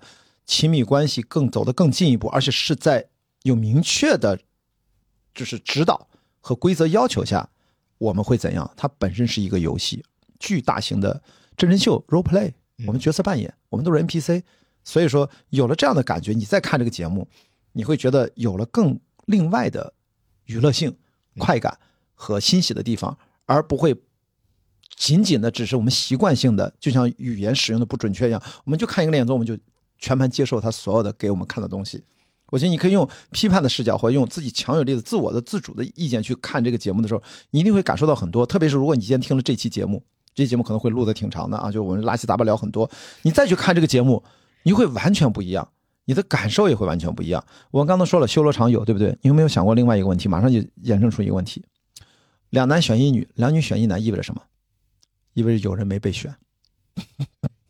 有人没被选怎么办呢？你就落单儿，人家出去约会了，你就待在家里面呀。这是第三天的我，嗯，剧透了，剧透了，没事我就要剧透，我就要告诉大家，我剧透我的部分嘛，我就告诉大家，那我一个人待着怎么办？我是不是会很尴尬？然后蛇镜头拍着你一个人在家里面，你怎么办？就我剧透是告引起你的期待，对，就是你要期待让你看看到时候，我也不知道我怎么办，到时候你们看，但是没想到结局会有很大的。一个变化，所以你看，我要剧透一点点，就是你光想的那会儿，所以他不需要剧本，他给了你一个规则，你就自然生发出，我的妈，好，那那那下一次是不是又会有另外一个人落单所以你去想就好了嘛。所以这个事情就会让大家觉得，你去感受一下，如果是自己，我会怎么办？我是不是会处理的比他更好，或者比他处理的更糟？到底尴尬还是不尴尬？然后你落单就一定是坏事吗？那他们没到没落单那三人局就很完美吗？有三人就有人落单嘛。嗯，所以就这么个道理。所以你看，我们交流就是说，我试图我跟潇潇潇今天最大的交流在于，就是说，你一定按照你的那个对节目的，因为你也刚看嘛，也其实你们两位看的还多一点。我最重要的价值是给你不同的视角，就是我其实是从一个呃。影视制作经验很多的多年积累的一个，这次变成了亲历者，然后我真的会有了很多新的感受。我其实更多的是在分享这种我的新的感受。以前我的惯常认知，我觉得其实对我是无所谓的。这种新的感受，我觉得会特别会特别有意思。我们大部分男生是不会约会的。他甚至在邀约的这个阶段都会有问题。我举个很古早的例子啊，我很很早以前我也用那个就是 dating app 去找对象，是这种严肃向的啊，嗯，然后呢，当时有个男生也是聊了一段时间，后来我说，哎，我们聊了这么久，就呃就线下见个面吧。他说好的呀，那我家在上海南站附近，你要么来这边，我们吃个饭。然后呢，我当时就跟他说：“我说，嗯，这个地方离你比较方便，离我不是很方便，所以我不是很想去这个地方。对，所以后面我们就没建成。对，嗯，我我自己就是因为这个有对于有些人来说，很多人来说是常识的，但是对有一些人来说，他其实这一块他不知道。对，如果你提一张嘴就是冒犯，其实对你提醒他了，他可能会意识到，但也有可能他还是没有那么快意识到，他可能要在女生这边会继续碰壁。比如说，他说：“哎，我都约了他了，他不出来，我觉得女生很难搞。”他把这个个体上升到了一个群体，那都是他的锅，没事让他自己去承受就好了。你是一旦遇到，我觉得两性关系当中，一个男生需要被女生提醒，我说是在关系的最早处，你不认这人，还不如不提醒，让他自生自灭就好了。这个事儿必须自己提高。他当这个男生一旦说出刚才你那个话，让你去什么上海南站，其实。其实这事儿结束了。对于我而言，如果我是个女生，我不会跟你多聊的。我这不是你妈，我还教你做人啊，闲的呀。我不为什么不能花这时间多卖是个其他的男生？就是，我就说，警告很多男生，你的一言一行，其实在自我毁灭，自我被筛选掉，这是你自己造成的。你你你，当然你也可以上升到啊，这个女生怎么突然不理？对不起，你先去想想怎怎么回事。嗯，如果你说出那种话，我就觉得，但是你是比较友好，因为我们女生大部分是比较友好。不会，你你如果遇到他这个情况，你会把他拉黑，你会提醒吗？还是说直接就把他拜拜了？我就直接，我可能会当场怼他。哦，你看，他就属于你看，就是反应更激烈。你还是比较客气的。嗯，我是因为我现在已经结婚了嘛。啊，那个照片是不是当年比较帅？你觉得稍稍微可以忍受一下啊？没有没有，我我自己其实是觉得，就因为我自己也会因为我无知，或者说我在社交上经验不足犯过错，嗯，所以我是希望说。大家尽可能去不要通过亲自犯错去踩这些坑，呃，特别是比如说我第一次犯了这个错误，然后有人提醒我了，我下一次就能改过来了，那就是大家找对象都更容易嘛，女生的体验也更好，男生的体验也更好。如果这个人犯了错，但是没有人告诉他他错在哪里了，就感觉一个人在班上被孤立了，但所有人都不告诉他我们为什么不喜欢你，那他会非常痛苦。你说那个是个极端情况，我觉得你举这个例子有点把这个夸大了。我只是说日常生活当中是要靠。自己在受挫当中，他自我的成长和改变，因为咱说的是成年人啊。因为我刚才说那个，我可以宽容一点，就是说看看脸还是很重要，特别你没见过人那个照片，如果觉得 你既然都跟他 match 了，是吧？就是我的意思说，如但如果他本来就平平，我可能 match 是别的原因。那你看你这么不会聊天，天呐，就是。但如果真的你对他还是有点小心动和小想法，他如果真的犯傻，我觉得你宽容他一下。如果换成我，可能我也会啊，就是我不一定像小邱就是这么斩钉截铁，取决于那个人。Match 的最初那个动力是什么？这个咱得承认自己内心啊，要诚实一点。你说那个情况，就是因为都是成年人，如果他活到这个年纪，还需要就是陌生人去提醒他去成长。但是我我话为什么说陌生人？就是比如说咱们成为很好的朋友，其实身边跟你比较了解你的人，跟你提任何的建议和批评，我经常说人要识好歹，好歹这好就是对你好的人，那对你的批评是很重要的。但如果是路人，如果是网友，他跟你他都没见过面，小邱不算啊，咱们都见过很多次。就是就是，如果看这个 ID 我都不认识你是谁，你跟我说什么，哪怕你是好心的，只要你的语言就是你说的不合适，我其实都是很高。但是有人很礼貌的讲，那当然没有问题，就是因为我们要分好歹是分人的，不然的话，我们如果自我规训说哦，别人说什么我都得听着，哦，别人要有说话的权利，对不起，你看这都是又把自己把自己给装进去了，其实没有必要。嗯。我接着往下说，我关关博，你是不知道现在婚恋市场上男生就是优质男生确实是稀缺资源，所以我自己的想法是觉得就是能改造一个是一个，因为比如说他这种不是很擅长社交这一块，不是原则性的问题。所以的话，这也是我们节目会做一些，就给男生的约会建议啊，或者说有时候也会。男生一定要关注你的节目，我觉得你能有你这样的善心太不容易了。这男生还有这么男生这一块其实很欠缺，因为他其实不太能从哥们儿这边得到正经的恋爱建议的，很少。父母哥们儿怎么可能会给他正经？那哥们儿他就不是个哥们儿。父母不教，学校不教，哥们儿不教。以前可能他们会去什么看点什么 PUA 课程啊，或者说 B 站上去看一些。账号，但是很多账号，说实话，他是为了流量，他对啊，很多时候他会用比较炸裂的一些。就是争议性的话题，实际上他并没有给到他一些。我知道，我们都能理解他们，但是我不给他们开脱。嗯嗯，女生能学习，那男生男女平等。对不起，男生也要自我学习。如果说我们要把男生区别于女生对待，又是两性不平等。我可以理解成父权体制对女性的压迫之外，顺道对男性同样也是很大的压迫。所以你这个不会，那个不会，那个不会，这个也不会，什么什么没地儿学，什么？你为什么不能区分哪些？内容是流量的问题，对不起，这个没办法。你在你的困境当中，你有多大的困境？女生的困境比你更大，但女生在这么大的困境的情况下，其中的一部分人都把它转化成学习的动力，那其中的一部分这样困境的男生，其中的一部分也应该能转化成学习的动力。但是如果已经遇到像潇潇这样已经有意识的去帮助这些男生，那是这些男生的幸运和福祉，他应该去感恩。我觉得我，我我觉得我不同意潇潇的一点是。我觉得从这个呃不照顾女生的立场来决定约会的地点来看，这个男生是不具备有同理心和体贴的特质的。我觉得但这件事情都不能想象到对方是处于什么立场的情况下，教不会，对我很难想象 他这个性格在我们日后的交往过程中会忽略我的多少的感情和礼仪。嗯，我觉得这是一个基本的性格特质，他不是你纠正了一个小点，他整个人就会焕然一新的这么一个，就是能教会的东西。对，嗯，我补充一个点，而且潇潇老师之前遇到的那个情况，如果是放在当下，还出现这样的男生，其实这个危险信号会更严重。为什么呢？因为现在其实网络上还有一种言论，就是拒绝做舔狗。这这就这种言论本身其实就是在搞性别对立，因为他从一个极端一下子把你推到另一个极端。嗯，他们主张的是什么呢？第一，他讲这是个事实情况，就说优质的男生比女生要少，这个的确是。就社会的一个发展，舔狗指的是男的拒绝男的，对的啊，因为传统观念里面是认为男生应该主动嘛。但是现在这些有一部分人啊，可能他是有意或无意为之，就在宣扬一种观点，说市场上其实男生是抢手的，所以你们 ROI 就是投入产出比最高的方法，哇，明白了吧？他讲给理工直男听，就是说你不用改变自己，你就自己怎么方便。怎么来？PUA 对吗？是的，其实这种事情啊，就是我个人观点啊，就是社会自己会教育大家的，不用单个的个体去教育他。最终这些人会，他的岁月会蹉跎的。是的，嗯嗯，最后自己会自己的人生买单。对，到某一刻他觉醒过来，依然不算晚，哪怕那时候他七十岁了，又怎样？你七十岁突然意识到两性关系很重要，你可以找七十岁的你的跟你同龄的女性，依然可以建立。对不起，是晚了，但是也比不开始强。但大部分的时候，我们看我们。长辈那一代有多少？他们蹉跎到七十多还稀里糊涂呢？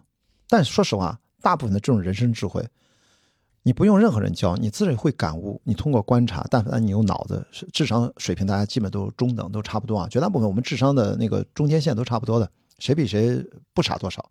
就是哪怕只是你的生长环境，你一旦在农村，你已经比城市就已经好像缺少了很多很多很多的机会，这是老天决定的。你娘胎你就投在这儿了，你也没办法。但即使如此，也不代表他智商差。所以说，生命的智慧就是靠生命活出来的。我也觉得，就这种情况，我们现在有的时候可能过于现在很多人赋予他更多的期待和预期，我们都会伤心的。现在大家都对自己也是这样，经常你会发现，一个二十岁的身体肩扛着三十岁的使命，三十岁的身体肩负着四十岁的成功的焦虑。你根本没活到那个岁数呢，你图啥呢？但是他对比的全都是我二十岁了，你看人家去了什么藤校。在混着可好了，我在一个什么不知道一个不知名的学校，我怎么办？我的人生完蛋了。或者你到了三十岁，人家全都是那种现在啊，比如金融是吧？那种男的叫孔雀男，女的叫什么女？我不知道叫什么女，反正就是用这些破词儿来 PUA 自己。所以我自己反复的提醒自己，刚才说什么舔狗，还有任何的这种网络流行词，嗯，我都在提醒自己。我的日常中，你在我的节目当中是很少听到用一些。概括性非常强，其实内涵很偏颇的一些词，我尽量少用。有的时候我也忍不住会用，用一些俗语，比如说我们现在都会中英混用啊。比如说，哎，小邱刚才那个点我 get 到了，这叫反装英语。对，我的意思说也还行，这个至少它不包含什么价值取向，对不对？我们刚才讲的什么，不要当舔狗，嗯，这可有明确的两性的价值取向。对，这种词儿其实它就带带有了极强的价值预判。对，我觉得甚至有有一种某种道德绑架或者情感勒索在 里面，你知道吗？所以我就这些词儿都尽量尽量少用，我们不要陷到语言的陷阱当中。今天我觉得就可以了，潇潇已经觉察到这个约会和恋爱，我们在说话的当中就要确切指咱在说的是约会，还说的是恋爱，嗯我觉得很明确，是吧？就看了怎么样？这第一期是想看第二期吗？还是怎么样？呃，我想看他最后埋的那个梗很好，就是我我就是去捣乱的，就是我他妈就是现场就是不是你当时是真没有观察到尤亮是一直一一整天都追着安安吗？因为你说了一句我在认真的做饭。对，那你是完全没有察觉到当时发生了什么。哎呀，反正就是因为像直男，就这个我是非常直男的，我要自我检讨一下。我回头觉得是那些话可能其实没有必要讲，但既然讲了就讲了，就是就是你可能初衷是想缓解尴尬，可能你讲完那个话，呃，我就观察室的人说了嘛，你可能就不说可能不尴尬，一说更尴尬。但是可能我最后就是那个，可能如果尴尬，大家搁到桌面上的尴尬，其实可能就在我的这个价值里面就可能没有那么尴尬。但但但是我现在觉得我是认同的，就是我要听劝啊，就是那个时候可能不说那句话可能会更好一点，我是完全接受的。但是当时我为什么说，可能当时我也有点紧张，可能我当时就怕大家，因为是这样，就我们坐在那儿，其实，在镜头这一侧有十几台照相机的摄像头对着我们，因为他是每个人对着一个人拍，还有拍全景的，就他还是有那种拍片现场的感觉。嗯，所以就是我这种就就是就是总是习惯性的，就是像我们录节目一样，不会把话给你放地上，接起来。但是不会每句话说的都很妥帖。对但是这是我说的话，我就来承担吧。大家因为这个事儿吐槽，我接着呗，对吧？那你看有内容了吗？你看被剪进去了吧，是吧？就有了有有有了有了大家吐槽的点了吧？要不然现场，我觉得我都我都怕演播室没那个观察嘉宾没得说。平平无奇，对吧？没对有，这个有这个环节公开送礼，可能因为你想想，节目组竟然这就是所谓的大家说的剧本，他就现场告诉你你要当面送，不是说私下的，就是大家收到什么的。那当面送就意味着会有抓嘛？那大家期待啥呢？不就是我就是被你们期待一部分，就有人会说一些让人尴尬的话，对不对？那我就说了呀，啊，那我就这部分再问点细节哈、就是你做菜很认真，对吧？咔咔咔的切的很快，然后呃，就是有嘉宾也回头看了，你说，哎，我做菜快是有原因的，对，后面后面解释了，他只是应该没剪进去吧？解，哎，没剪进去，所以不是我们都解释了节目当中解释一下，我们其实就是因为我们在船上，克里伯环球帆船赛，我们在船上做 mother duty，就每个船员 crew，我们在跨大洋的时候，我们都有轮值去给大家做 mother 饭。duty，对 mother duty，所以你要去做这个饭，每个人都要轮流当妈妈，对啊，就是你要一个人给二十个人做饭。哇哦，我们在这么颠簸的乘风破浪，在这么四五米的巨浪当中，风可能都是几十节，那个船翻成啪啪啪，就是你在上面还有一个很火苗很弱的一个燃气灶，加下面有一个火苗很弱的烤箱，然后你如何把这资源调动好了？我们只有可能很简单的原始的蔬菜和一个很小的冰柜里面冻的肉，你要把什么不管是青椒也好，还是土豆，还有洋葱，反正加给你些吃到后面只剩下土豆和洋葱，其他都坏掉或者你得赶紧吃，因为它会很快的腐烂。持续了多久？那个？我们一个赛段一个月呢，嗯，在海上，所以我跟你说，你一个赛段还不是全程，对我们全程一年呢，环球啊那是，好所以但是长的赛段都麦哲伦，啊没有麦哲伦太惨了啊，然后呢，所以我说我做菜快，就是不是说我做菜那么好吃，而是我们要效率要高的。刀工很好，就大家一定要去看，应该是切的青椒吧，唰唰唰唰唰但是我都觉得那不叫刀，刀工是你能切，比如土豆丝儿哈什么的啊。所以为什么 Frankie 搭档他从来不做中餐，还说你还给他们做酸辣土豆丝，他烦切土豆。你要知道，在颠簸的船上，我们都是用各种奇怪的姿势在切，可能都这么切了，斜的都这么切了，或者那么切，非常有它是歪的，它是歪的。所以我们还要完成这个，所以 Frankie 他说不可能给他们做酸辣土豆丝，光他们切土豆切死了，先切成片儿，再切成丝儿，也就是我这种体力和耐心，一次切几十个土豆，为了给他们做一个中餐酸辣土豆丝，那个锅就这么大，我要分四五波才能给他们炒完。也就是我是真的想让大家尝尝中国传统的家常菜。嗯，所以你知道我每天当 mother duty 的时候，所有的船员都棘手，就等着挂雅迪当 mother，可以吃炒饭，东北乱炖，对的的呃东北乱炖，呃黄焖鸡米饭，我什么都给他们做过，酸辣土豆丝，各种的炒饭。是老干妈的炒饭也好，还是各种的辣酱的炒饭也好，海底捞酱的炒饭也好，还有各种的，我、他们吃炒饭吃到嗨了。我说不就一炒饭吗？所以我做饭必须要快，因为大家要按着点吃，吃到那个饭，你所有的工作都是有倒计时的。我们中间换班吃饭时间就这么一个小时，船上甲板的人等着下面要换班的人先吃饭，吃完饭时候上去接班，上面干完活的人下来，他们紧接着吃他们的饭，吃完饭大家赶紧休息。所以吃的也要快，做的也要快。你要准点那个饭要拿出来是热的，要不大家吃冷的饭。我们在跨洋非常冷的，所以就是现在回家也好，干方面也好，我在经常一上岸，每次回家一做饭，我都觉得就大脑那个图解啊，就是就闭着眼我就把饭做了，就是那种感觉是它太它那个流程实在是呃没没事听不到，这动圈话他听不到。然后呢，那个流程太简单了。就是在帆船上做菜，你要考虑所有的交付的倒计时的时间点，你的备菜时间，你要给二十个人做，你要这几个锅碗瓢盆怎么用，其实是挺复杂的一个工程。你先不要说好不好吃，你要按点的，大家能吃上饭，不影响比赛的进程。我们是在比赛，我们不是在休闲。所以说，所以当时后来丁丁还挺聪明，说关哥，我觉得我猜你是是不是跟军队有关？我说你后来我说你也没有说错呀，那是他妈就是带兵打仗，就是你。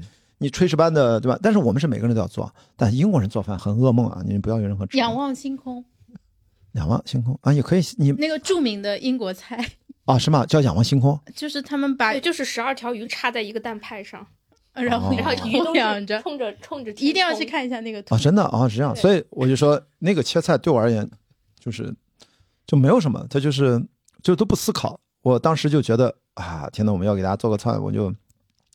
我就有啥做啥呗，反正，在在练宗里面真的就是很认真的在做饭。到后来我不知道他后面还保留了多少。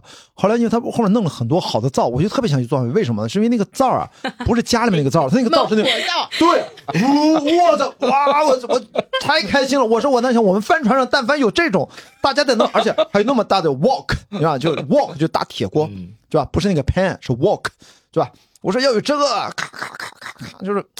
所以后来我就特别老老想去做。不是关老师，你知道，因为韩国恋综里已经出了非常多的节目，然后在恋中有个经典的角色就叫厨子哥，就是他在第一集的时候不关注女嘉宾，也不关注男嘉宾，只关注做饭。但通常这种人后面都没有人选。哎，这个是为什么？这不是典型好男人的代表吗？因为他太沉浸了。一般在我们那个恋爱的信号里面也有这个说法，就是厨师一般都没有爱情，就是你在里面如果老沉迷于做饭，你没有爱情。因为你在上面花太多时间啊，所以还是交流更你当然，你来这录节目就是要跟女嘉宾聊天，这才是你来这儿的核心意义。做饭是怎么回事？到后来我们节目组也不让我们做饭了，说做饭太多了啊。我说我们我们录的是《中华小当家》，我觉得我根本录的不是什么再次动，真的。但我真的看那个灶在那儿，我真的觉得就是不去做两下忒他妈浪费了。后来我们还有做饭，因为第二集不是也要做一顿饭要给大家吃。或者预告里面，预告有，预告就就那，就是那不，你看第二天还是做饭，对不对？嗯。再到后来，好像就是我们自己想吃早饭，我觉得我给大家做个 toast，做个啥，我就会自己去做一个，就是就那样。要我我为了这个事儿，这个这个我就可以剧透，这是我的个人，就是我从北京快递过来一个面包机，就是我在家里面用的面包机，就是 Panasonic 很贵的那个两千多的面包机，我在家里面经常自己做面包，我一直想给大家做面包吃，结果呢，就是因为。剧组在那儿不是农村嘛？没面粉，买不到我要的那个高筋面粉，也甚至连黄油都买不到。馒头粉，就是，反正就是你那里面面粉、黄油、盐、糖、综合果仁大概这几种，就是最基本的配料。结果黄油和面包粉没有，就做不了。一直到后来，终于。买到了，就买了一袋儿，我给大家做，终于大家吃着了啊，大家特别喜欢吃那面包。那可能后面可能剪不剪继续我不知道，就是为了这个事儿，我把面包粉快递，呃，不是，我把面包机快递过来，然后我还干了一个事儿，就是我把那个我们家里面的胶囊咖啡机快递过来了，然后顺道把我那个呃 Nespresso 的那个胶囊，就是我日常在办公室喝的，因为我们这儿有个一模一样的，就搁在那儿，结果后来发现它是最受欢迎的。就那个胶囊几十个几个每天就消耗，就是大家就是很方便。其实我其实更多的我体谅到大家，就是万一有人起来，因为我们录节目很辛苦的，大家不清醒来喝一个咖咖啡，胶囊机是最 OK 的。节目组给我们准备了一个咖啡机，是那种低滤咖啡，就是那种特别怪异的，把粉弄进去干啥呢？就是很奇怪。那个糊的啊，糊的那种，反正在这个复杂的，反正我说这。看胶囊，至少你可以选那个颜色，就是浓度不一样。所以等于我为了这个节目，其实都是我自己空投过来。就是我在人到达节目组之前，我发了各种快递，就是兵马不动，粮草先行。就是我我大概想干的什么事儿，我的这些东西先快递到那儿，然后当然没想到一直用不了。还有我要穿的各种衣服，我不是发了朋友圈，发了那个微博，就是 OTD 的问题嘛。第一集的 OTD，大家其实都是我大概觉得我要穿什么，我就在淘宝上去找，然后空投过去。有的时候品牌给了我些，比如鞋呀，Hoka、o n o n e 感谢他们给我了几双鞋，什么外头我也都让他们空投过去。其实就是我到现场，不是大家看着我们就推了一个小箱子，是吧？实际上呢，当天你去那儿，可能我收的快递已经堆成山了，你要去拆。你的物资应该是最充分的。我觉得女生比我多吧，我在男生里面是最多的。嗯，女生可能有一个一两个比我，因为我没看过女生到底有多少东西。但是后来我们要转站、转场的时候，就是大家要把所有东西重新封箱。快递回去，你后一个阶段不用的快递回去，我就寄走了六大箱，寄回北京的。那还不包括呃，我们要第二阶段拍我，我大概知道后面那几天我要穿什么，只保留后几天用的，其他的全都寄回北京。因为有一些，比如品牌送的我的东西，我穿不过来，所以说东西多我用不上，对吧？或者有一些我买的，我发现穿着效果不好，我就没穿，都是就是还是有富裕的。所以等于这个事儿我们就没有造型师，全是靠自己。这里面。每一个嘉宾都是搭配，都是自己搭配。我们没有服装师，我们只有化妆师。早上起来会给你化妆。嗯，他们那边是不是没有洗衣机啊？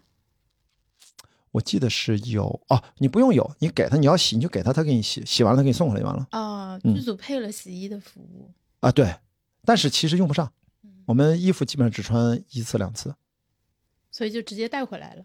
就是每天你会看到，因为毕竟在录节目嘛。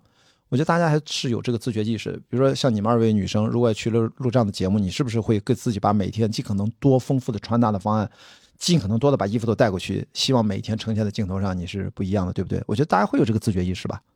结果你你不需要有什么设设计师和服装师，所以我就按照我的穿搭去了，就是穿的属于比较嗯。我觉得反正比较花里胡哨的，对，嗯，反正我也无所谓。我看到有一个评论说，看这个四号男嘉宾的穿搭，我已经把他 pass 了。我说谢谢。我还把粉色从女性这里夺回来。不，粉色因为刚开始的时候，官博的原话，对，就是血液稀释的颜色，它本来就是男生男性力量的象征。而且相反来说，蓝色在之前是作为女性娴静安静的代表，这个是在商业社会。发生之前是完全相反的，这个对男男性颜色和女性颜色，也就是七十年代才开始，粉色被女性占据了，都是商业社会发展的一个产物。从美国开始，这些其实五十年前不是这样的，更早也不是这样的。在欧洲，你看这个传统更久远嘛，所以我们在山地运动的时候，发现各种大叔穿都是粉粉粉短裤，嗯，粉的上衣，哇，非常帅气。就是我才通过越野跑，我终于觉悟了这点。十年前，一四年的时候，我在。l o v e r i d o 在意大利的那个呃呃 Dolomiti 是吧？多洛米蒂山脉，我们参加一个一百一十九公里的比赛，我就看到参赛选手走来走去那种大叔那种感觉。我第一次出国参加了比赛，因为之前四月份刚去日本啊，环富士山，那是四月份，一月份在香港。我一三年的时候主要是在香港比赛，一三年就去了一趟冰岛。但从一四年开始，全世界各地都去，特别是在欧洲，你会发现他们的那种走路的姿态，他们都是。运动爱好者都是我们的超马选手，其实他们各行各业背景，他们也可能是普通老百姓，收入也很低，就是普通中产而已。就是，就是他们穿着，他们打扮，所以我一直是我现在更喜欢是阿尔卑斯式的穿着打扮，就上面是羽绒背心，下面是短裤，其实温度哪怕只有十度，其实根本就不冷。其实这个其实非常适合移动，快速移动，上到高海拔上，把羽绒背心一脱，塞到背包里面，你可以快速移动，你根本不冷。但一旦下山热了，或者说停下来了。马上把薄羽绒、排骨羽绒或羽绒背心挎套穿上，穿一个羊毛，底下还是短裤，根本就不影响。所以这个穿着穿搭其实它是非常科学，但是很多中国人因为他拿出什么中医嘛啊，关节炎，呃老寒腿啊 什么老寒腿，反正乱七八糟，这这这这这没办法，这个一会儿回头再聊。我们今天不是聊这个医学现代运动康复的问题，不是聊这个话题，那是一整套的观念。那我们都是亲历者，我们都是反复的验证啊实验。我极限耐力运动十几年，我身体只会越来越好，这个不聊它，所以。从穿搭上，就是我会有自己的一些想法，所以我刚才回 Q 那个，我说你现在穿粉色，我也穿橘红色，或者也是偏粉的这种，我们的想法是完全不一样的，但是可能呈现出来是接近的，因为我觉得男生穿衣服，其实在中国，其实特别是直男，其实的确是想法不是很多，嗯。因为我只看了第一集。我觉得就是因为我我的那个感受真的是，我觉得其实三四十岁的人是不是其实也是很会谈恋爱的，只不过大家可能被禁锢在婚姻当中了，其实没有机会去展现给其他人看。就是可能顶多是跟自己的另另一半互动嘛，所以这个节目我比较喜欢它的一个原因就是说，感觉好像三四十岁的人认真谈起恋爱来，好像也就没有二十多岁的人什么事。我现在不能给你剧透啊，这里面其实男生的年纪都不大的，我属于比较大的，所以说你到时候看了，他到到我们到第三天晚上才会披露彼此的职业和年龄，所以这样呢我就不剧透这些关键信息了。你们随着节目的，因为我也不知道他这个集数怎么剪，所以。可能你说的三四十岁里面，可能真的就是我，我肯定是年纪最大的啊！而且第一集弹幕已经说了啊，我们都知道官博四十三岁，直接剧透了我的年纪，在弹幕上我看见了，嗯，太搞笑了，我是直接来剧透年龄的。其实他这个设置挺好的，就是大家忙着交往，就是完全不知道你是干嘛的。我们这八个人刚好互相不认识，嗯，你看在嘉宾室里面那个林月，他说啊，我知道这个人。我才反应过来，对的那个，对我才反应过，我们俩有微信，我们俩连过线，然后我俩真认识，你知道吧？所以他在录节目的时候一看到是我，他一愣。然后这个我们俩还最近聊，我说以后有机会我们俩录期节目，就是听听他在。你想想，我说我们被剪掉了十分之九，他们在观察室估计也是说的很多内容也都没剪进去，所以我想有机会我也听听他给我们回 Q 一些现场录制的一些八卦，可以往后春节后找一个时间录，哪怕节目播完了录都行啊，做一个补充。他们看的不是剪成的成片啊，剪成的成片必须要先剪成成片才能给他们看啊。对，所以你看到的成片叫二度成片，一度成片先把我们的剪剪好，先剪好，然后因为我们剪好插进去。呃，我们剪好可能给，就是他们看到的内容一定比观众看到的还多。OK，他那个每一集的版本可能光我们的内容就一个小时，甚至一个半小时，然后他们会说他们的反应，最终拿去送审。的版本就播出的版本，一定是要把他们的反应剪进来，但是实际上也会继续剪掉他们看到的内容，它又压缩了，明白吗？所以它是一个不断的被压缩、被合并，最后大家看到播出的版本，就是一部分是他们的反应，一部分主要是我们的内容。那冠博，比如说，如果送审的时候，假设可能会有一部分被要求剪掉，那是不是送审的长度会比成片的长度要长？呃，没有，你剪掉也可以替换成别的呀。一般来说，它像卫视节目五十多分钟，它在一个小时之内必须要结束的。如果他会给你修改意见，你替换别的就行。替换别的不一定非要之前。再送一次吗？呃，应该是二，就是二次审查，当然是因为他检，或者是这样，如果审查意见是非常明确的，我们电影行业是这样。他会告诉你从哪改到哪删掉就可以，或者这个台词不要，你替换个别的就可以。那你改完了，基本上你就直接送季审就行了。这是电影，因为节目怎么审的细节我就不知道了。但是如果他给你的意见是非常虚的，说这个地方我觉得不太，那你是要送的，肯定是要送第二审的。但有的意见非常简单，你把这个词儿拿掉就行，你他不用看了，他相信你们。你敢这个违背领导的审查意见，让你改你不改，你还给我送季审，季审是要给，就是说你的可以出拷贝，给你出发行发行的那个许可令了。内容审什么技啊？技术的技，我们现在叫内容审查、技术审查。然后他给你个龙标，技术审查完了，给你那个声，当当当当，他有那个声，不然他先给你个号，你拿这个画面也没有声，你合到合不到一起，你没法去出拷贝，大概这样。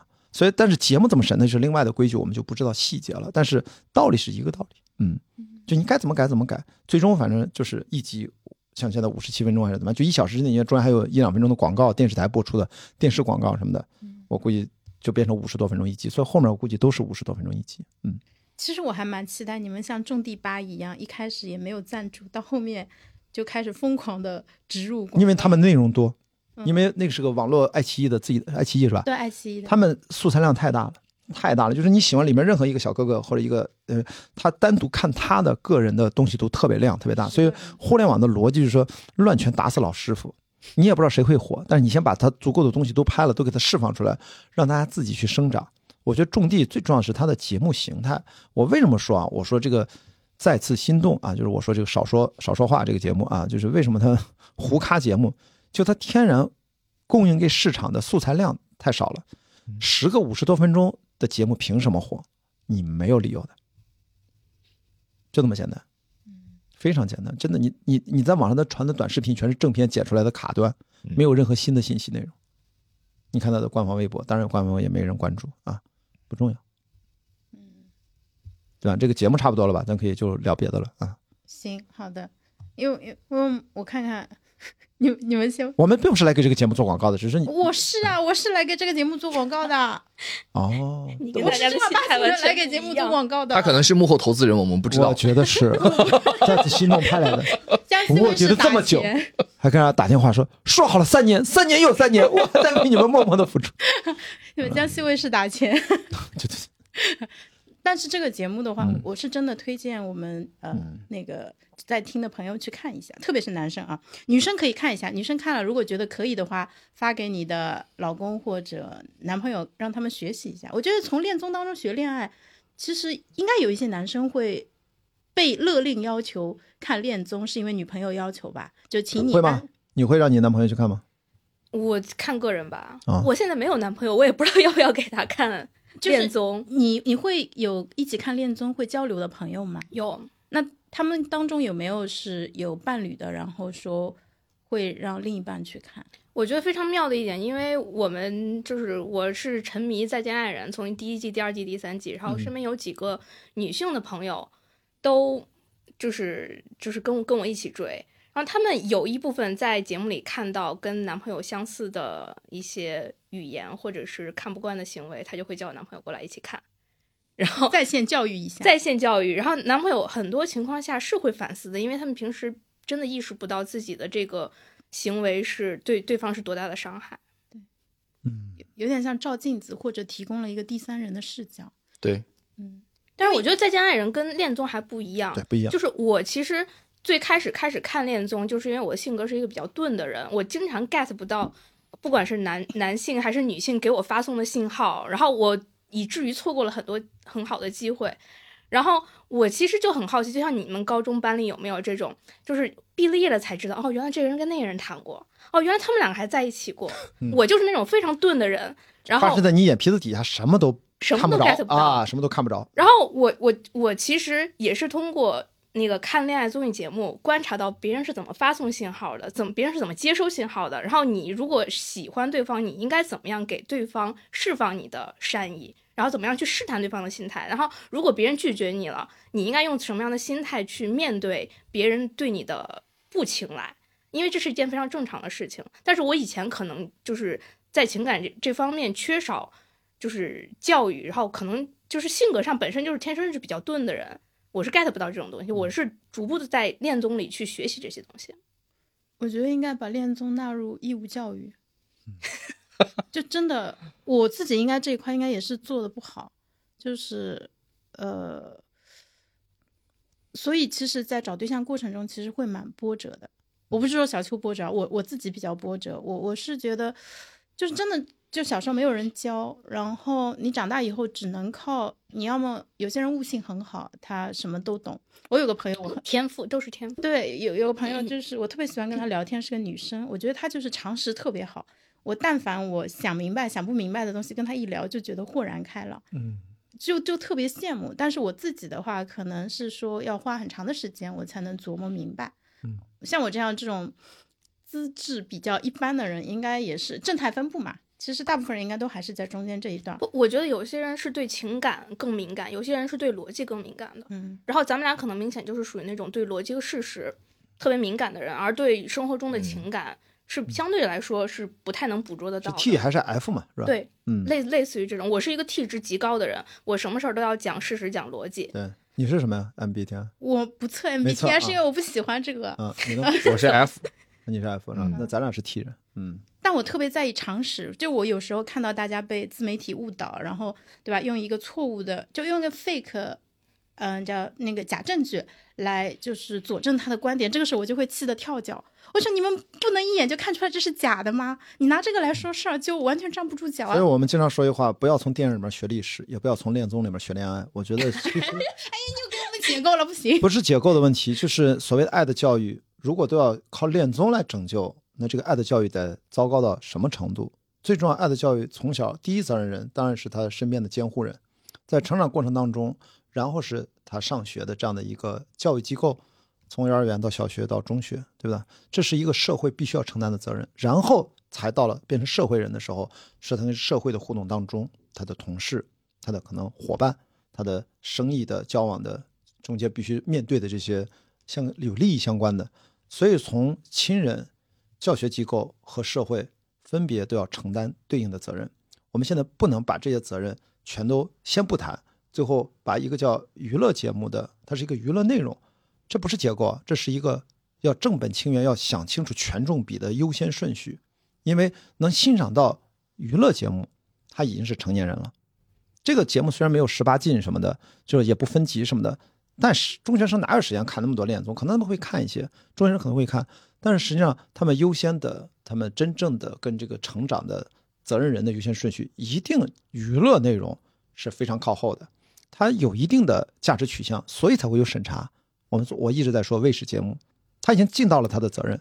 就这个审查机构或者一个卫视，它是面向全国观众的，男女老少一起看这个节目，它就起到了这个价值引导，但是仅此而已，它无法取代一个人的成长当中爱的教育该应有的那个部分，所以我才会说，我们电影行业常说的话就是，你在电影里面找历史。最近不是骂那个雷德利·斯科特拍了个拿破仑，就说拿破仑历史不是这个部电影，人家是个导演，人家把拿破仑拿过来，根据他做了一个自己的想要的表达，那个剧情自己改。如果连这个创作自由都没有的话，你看什么电影呢？你为什么不去看纪录片？纪录片也是有主观态度的，对不对？那更不用说娱乐节目。我一直在试图呈现不同的角度，一个娱乐节目生成的过程。因为我作为当事人啊，包括我的专业背景，我们就不应该就尽信书都不如无书，你信啥恋综啊？但是它是很好的镜子，它给我们带来的启发很重要。就是不要尽信书不如无书。那看恋综在娱乐的过程当中，它有一点启发了你。你不要把它当成一个什么金科玉律，它对你的生活结合你自己的实际情况和生命阶段，你十几岁、二十多岁、三十多岁，你看恋综，你得到的启发一定是截然不同的，就够了。但真正的说白了，你让一个恋综承担了这个责任，你觉得江西卫视同意吗？我我觉得他们也不会答应的。他说这钱我要你退我们，退我们。我这举这个，就实事求是的讲，他承担不起这个责任的，但他会有一些舆论的。价值观的引导有帮助，绝对有帮助。还是前面说，就是男性啊这这个面子很薄的，对。所以你如果是说教式，直接告诉他你不应该这样，你跟他，多数的男的受不了。但是如果你把这个注意力转移到一个嘉宾身上，一个第三方身上啊，他做了什么行为，然后他怎么怎么样，引导和启发。其实每个人都很聪明的，他自己会反思的，会思考。是的，嗯，还是要靠自己。对。他但凡自己没有自己的反思能力和自我觉察的意识。嗯，你其实真的，你呼到他脸上大字报，他不看。哎，那我就有个好奇了，关老师，你二十五岁、三十五岁跟现在，对，就是你幸亏不认识二十五岁的我啊，就就挺好的，不值得认识，可以不用认识，就当他不存在就好了。我知道他存在就行了，就是就说说的所有的男性直男那些毛病，年轻的时候我说一个都没少，就是这是一个正常，所以我才会对这个深有感触。但是这个事情没有办法，你二十多岁的时候就说。我我其实也挺害怕的，一个男生二十五岁就已经做的面面俱到了，那他以后怎么办？就是上升钓鱼了，不是出家了？我经常说真的，就是如果你在年轻的时候你都对自己要求那么高，你你你不犯错你怎么成长？你在没有犯错的情况下你已经做的很到位，那一般都是埋着不知道什么雷呢，就一路都很顺利，都别人眼中是好孩子、好男生。然后好的恋人，好的丈夫，然后你难道真的一辈子不犯错吗？我觉得那极为恐怖。反正我但凡遇到这样的人，如果他年轻就一直特别优秀，活到现在二三十岁了，我要是我的话，我都会躲着走。没有他犯的错，不一定告诉你，你不知道，对，因为一般人不会讲。我就跟你讲，你我也不会讲。嗯，我我现在跟你讲，就是说你反正你幸亏没认识二十多岁的我，就挺挺好的，就已经就大概这个意思表明够了。你现在讲一下，刚才自己爆料，或者我会承认自己犯的很多不靠谱，就是男生就咱就说两性关系，比如说不回应、消失什么，就就是就冷暴力什么的，我年轻时候都干过。但是就是这么一路走过来再去长大，你现在不做，我才真正的知道这是成长。你现在如果还跟以前一样，那真的有点白活了。所以我觉得男生可能会晚熟一点。我今天讲的所有的这些感知也好，我经常不是前面说跟。一些朋友去聊两性话题，他们都觉得你说的可能有点道理。我说这也不是，这也都在我离婚之后才会去思考亲密关系的问题，从零开始有这种从零的归零的心态啊，那都是三十七岁以后了，也就过去六七年的事儿。但是我觉得那也也比就是不开启这个模式要好太多太多了，对不对？哪怕是从三十五以后才开始这个事儿，三十五岁现在干嘛？在工作啊。在为了为情所困啊，我在逃避，我在超马越野跑，在把自己更多的困惑转移到另外一个刚好我热爱喜欢的东西之上，而且那个东西其实是因为一个困惑连带出来的，不是我自己想去搞这个极限耐力运动，是当时陪着跑步，巴拉巴拉这些故事我在很多节目里面讲过，所以我就多晚都不是很晚。所以年轻的时候，我觉得大家还是可以坦诚的面对自己的过去，但不代表你要把自己的过去这么不糟糕的东西非要跟大家天天讲。那个大家谁爱听啊？就是，我现在不太愿意讲这些不好的，因为会让大家心情不好。就是你讲一些自己特别糟糕的事儿，然后你觉得对方得到了啥？得到了安慰吗？其实大家不太默认，其实大家不太想知道坏消息。所以我一般就是，除非是什么呢？就是对方他已经很糟糕了。你要宽慰他说：“啊，其实我跟你一样糟糕。比如说，你干这个不靠谱的事，我年轻时候我也干过。”他会得到安慰，但是千万不要把这个当成倾诉的内容。就是你倾诉这个东西，在别人没有这个需求的时候，他没有得到宽慰这个需求的时候，他就变成承受了压力了，你知道吗？他就变成啊，你怎么在跟我倒垃圾桶呢？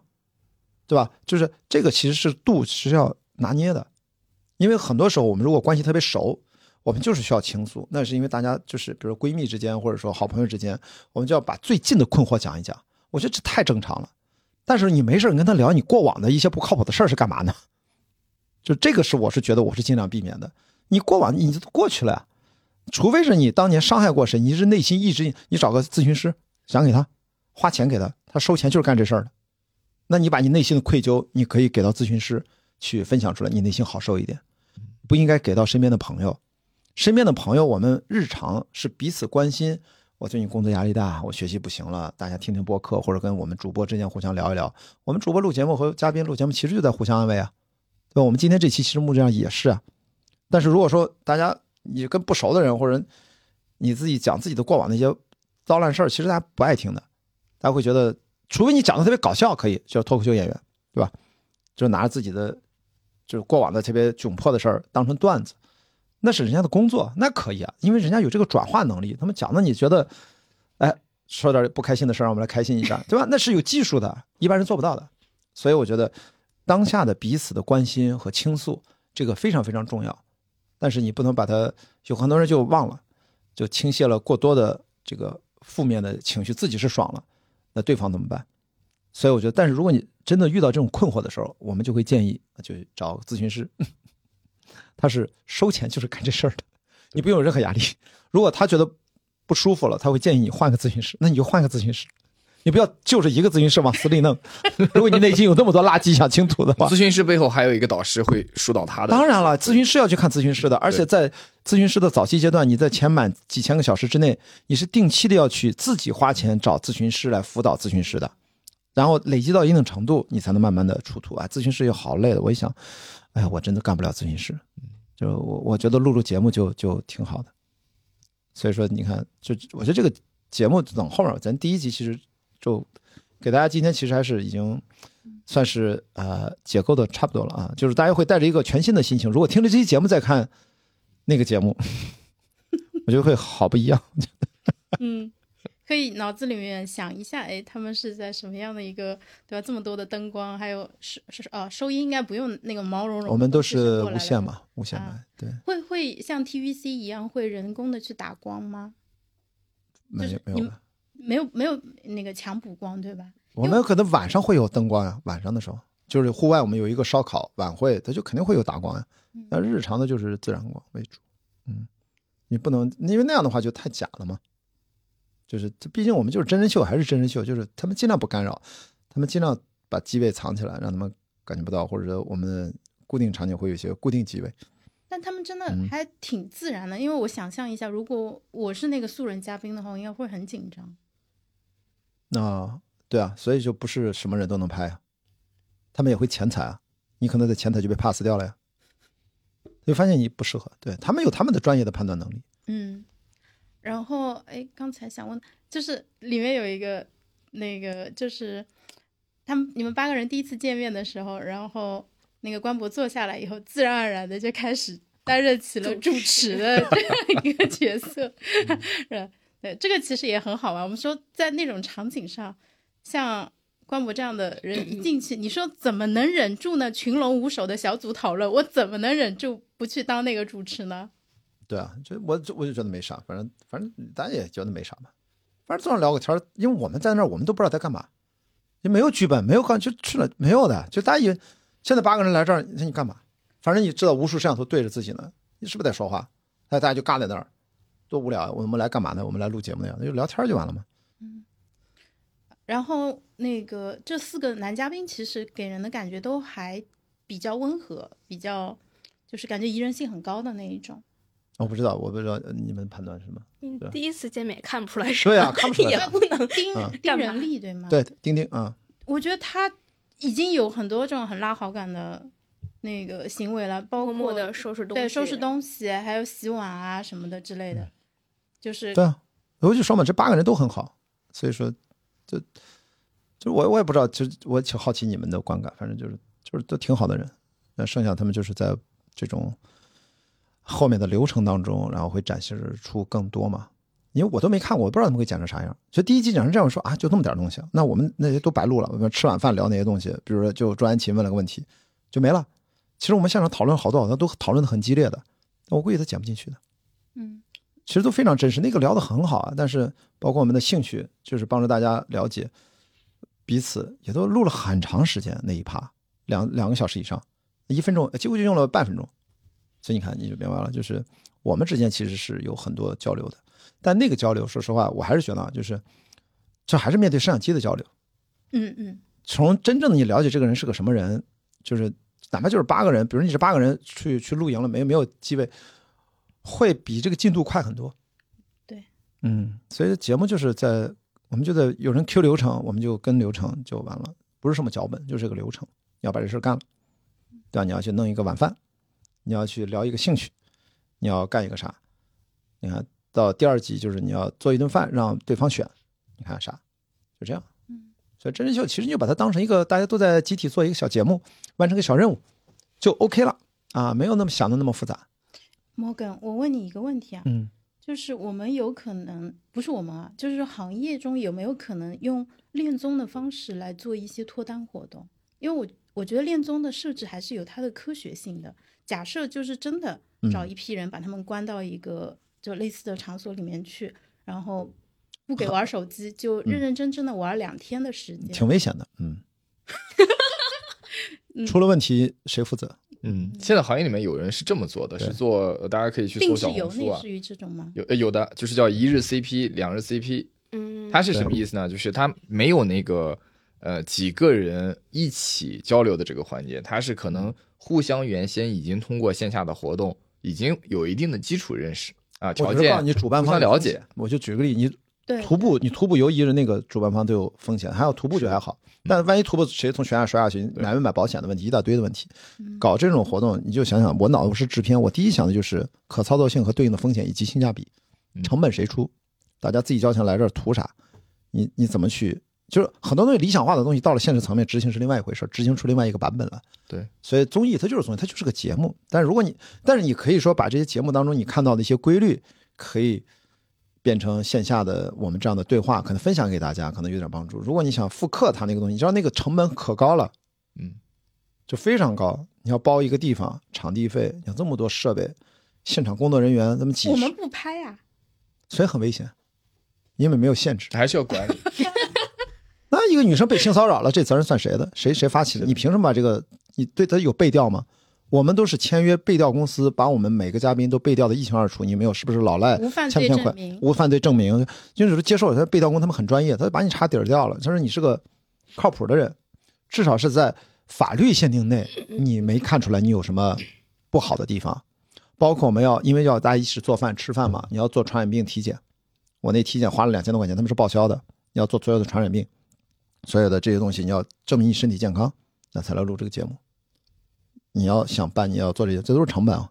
所以我说这事儿其实很多东西，嗯，就是想想就行了。对对，是的。你刚刚说完，就觉得这个事情顿时不香了，就是没法做。就本来就没法做，你为什么要想这这个跟你没啥关系？这是个专业团队做专业的事儿啊。脑子里面想法太多了，就忍不住拿出来想。没事，有我们这种制片天天泼冷水，习惯了。我们如果冷水泼冷水是要你要讲道理的是专门，负责泼冷水的吗？这是很重要的一部分。他无法上。实施，嗯无法执行。我们脑袋里面因为执行最钱的对所有管所有管钱管人管事儿啊，就是嗯最后执行都是我们啊，可行导演是论证，对啊，你你可能组织团队也是你，什么执行都是都是你带队拉缰绳的是你对吗？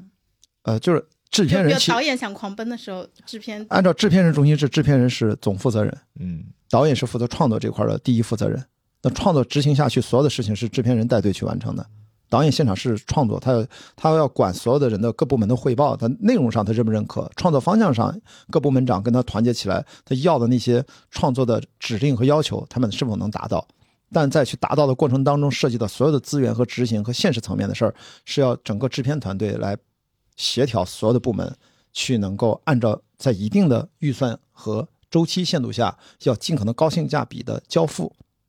艺术创造力、创意是导演部门相关，所以他会打架就在于他想这么去创意的时候，现有的资源和资金能否匹配实现？如果匹配不了，如果跟导演沟通，我们降阶或者说调整换一个方法，也不影响导演的表达。所以说，我们必须了解创作者在干什么，我们才能帮他最有效的实现。这是制片要所有的管理的事情。所以我不是说泼冷水，是说我们就会交流，这是不是你真正想要的？其实我想跟你表达，就是这不是你真正想要的。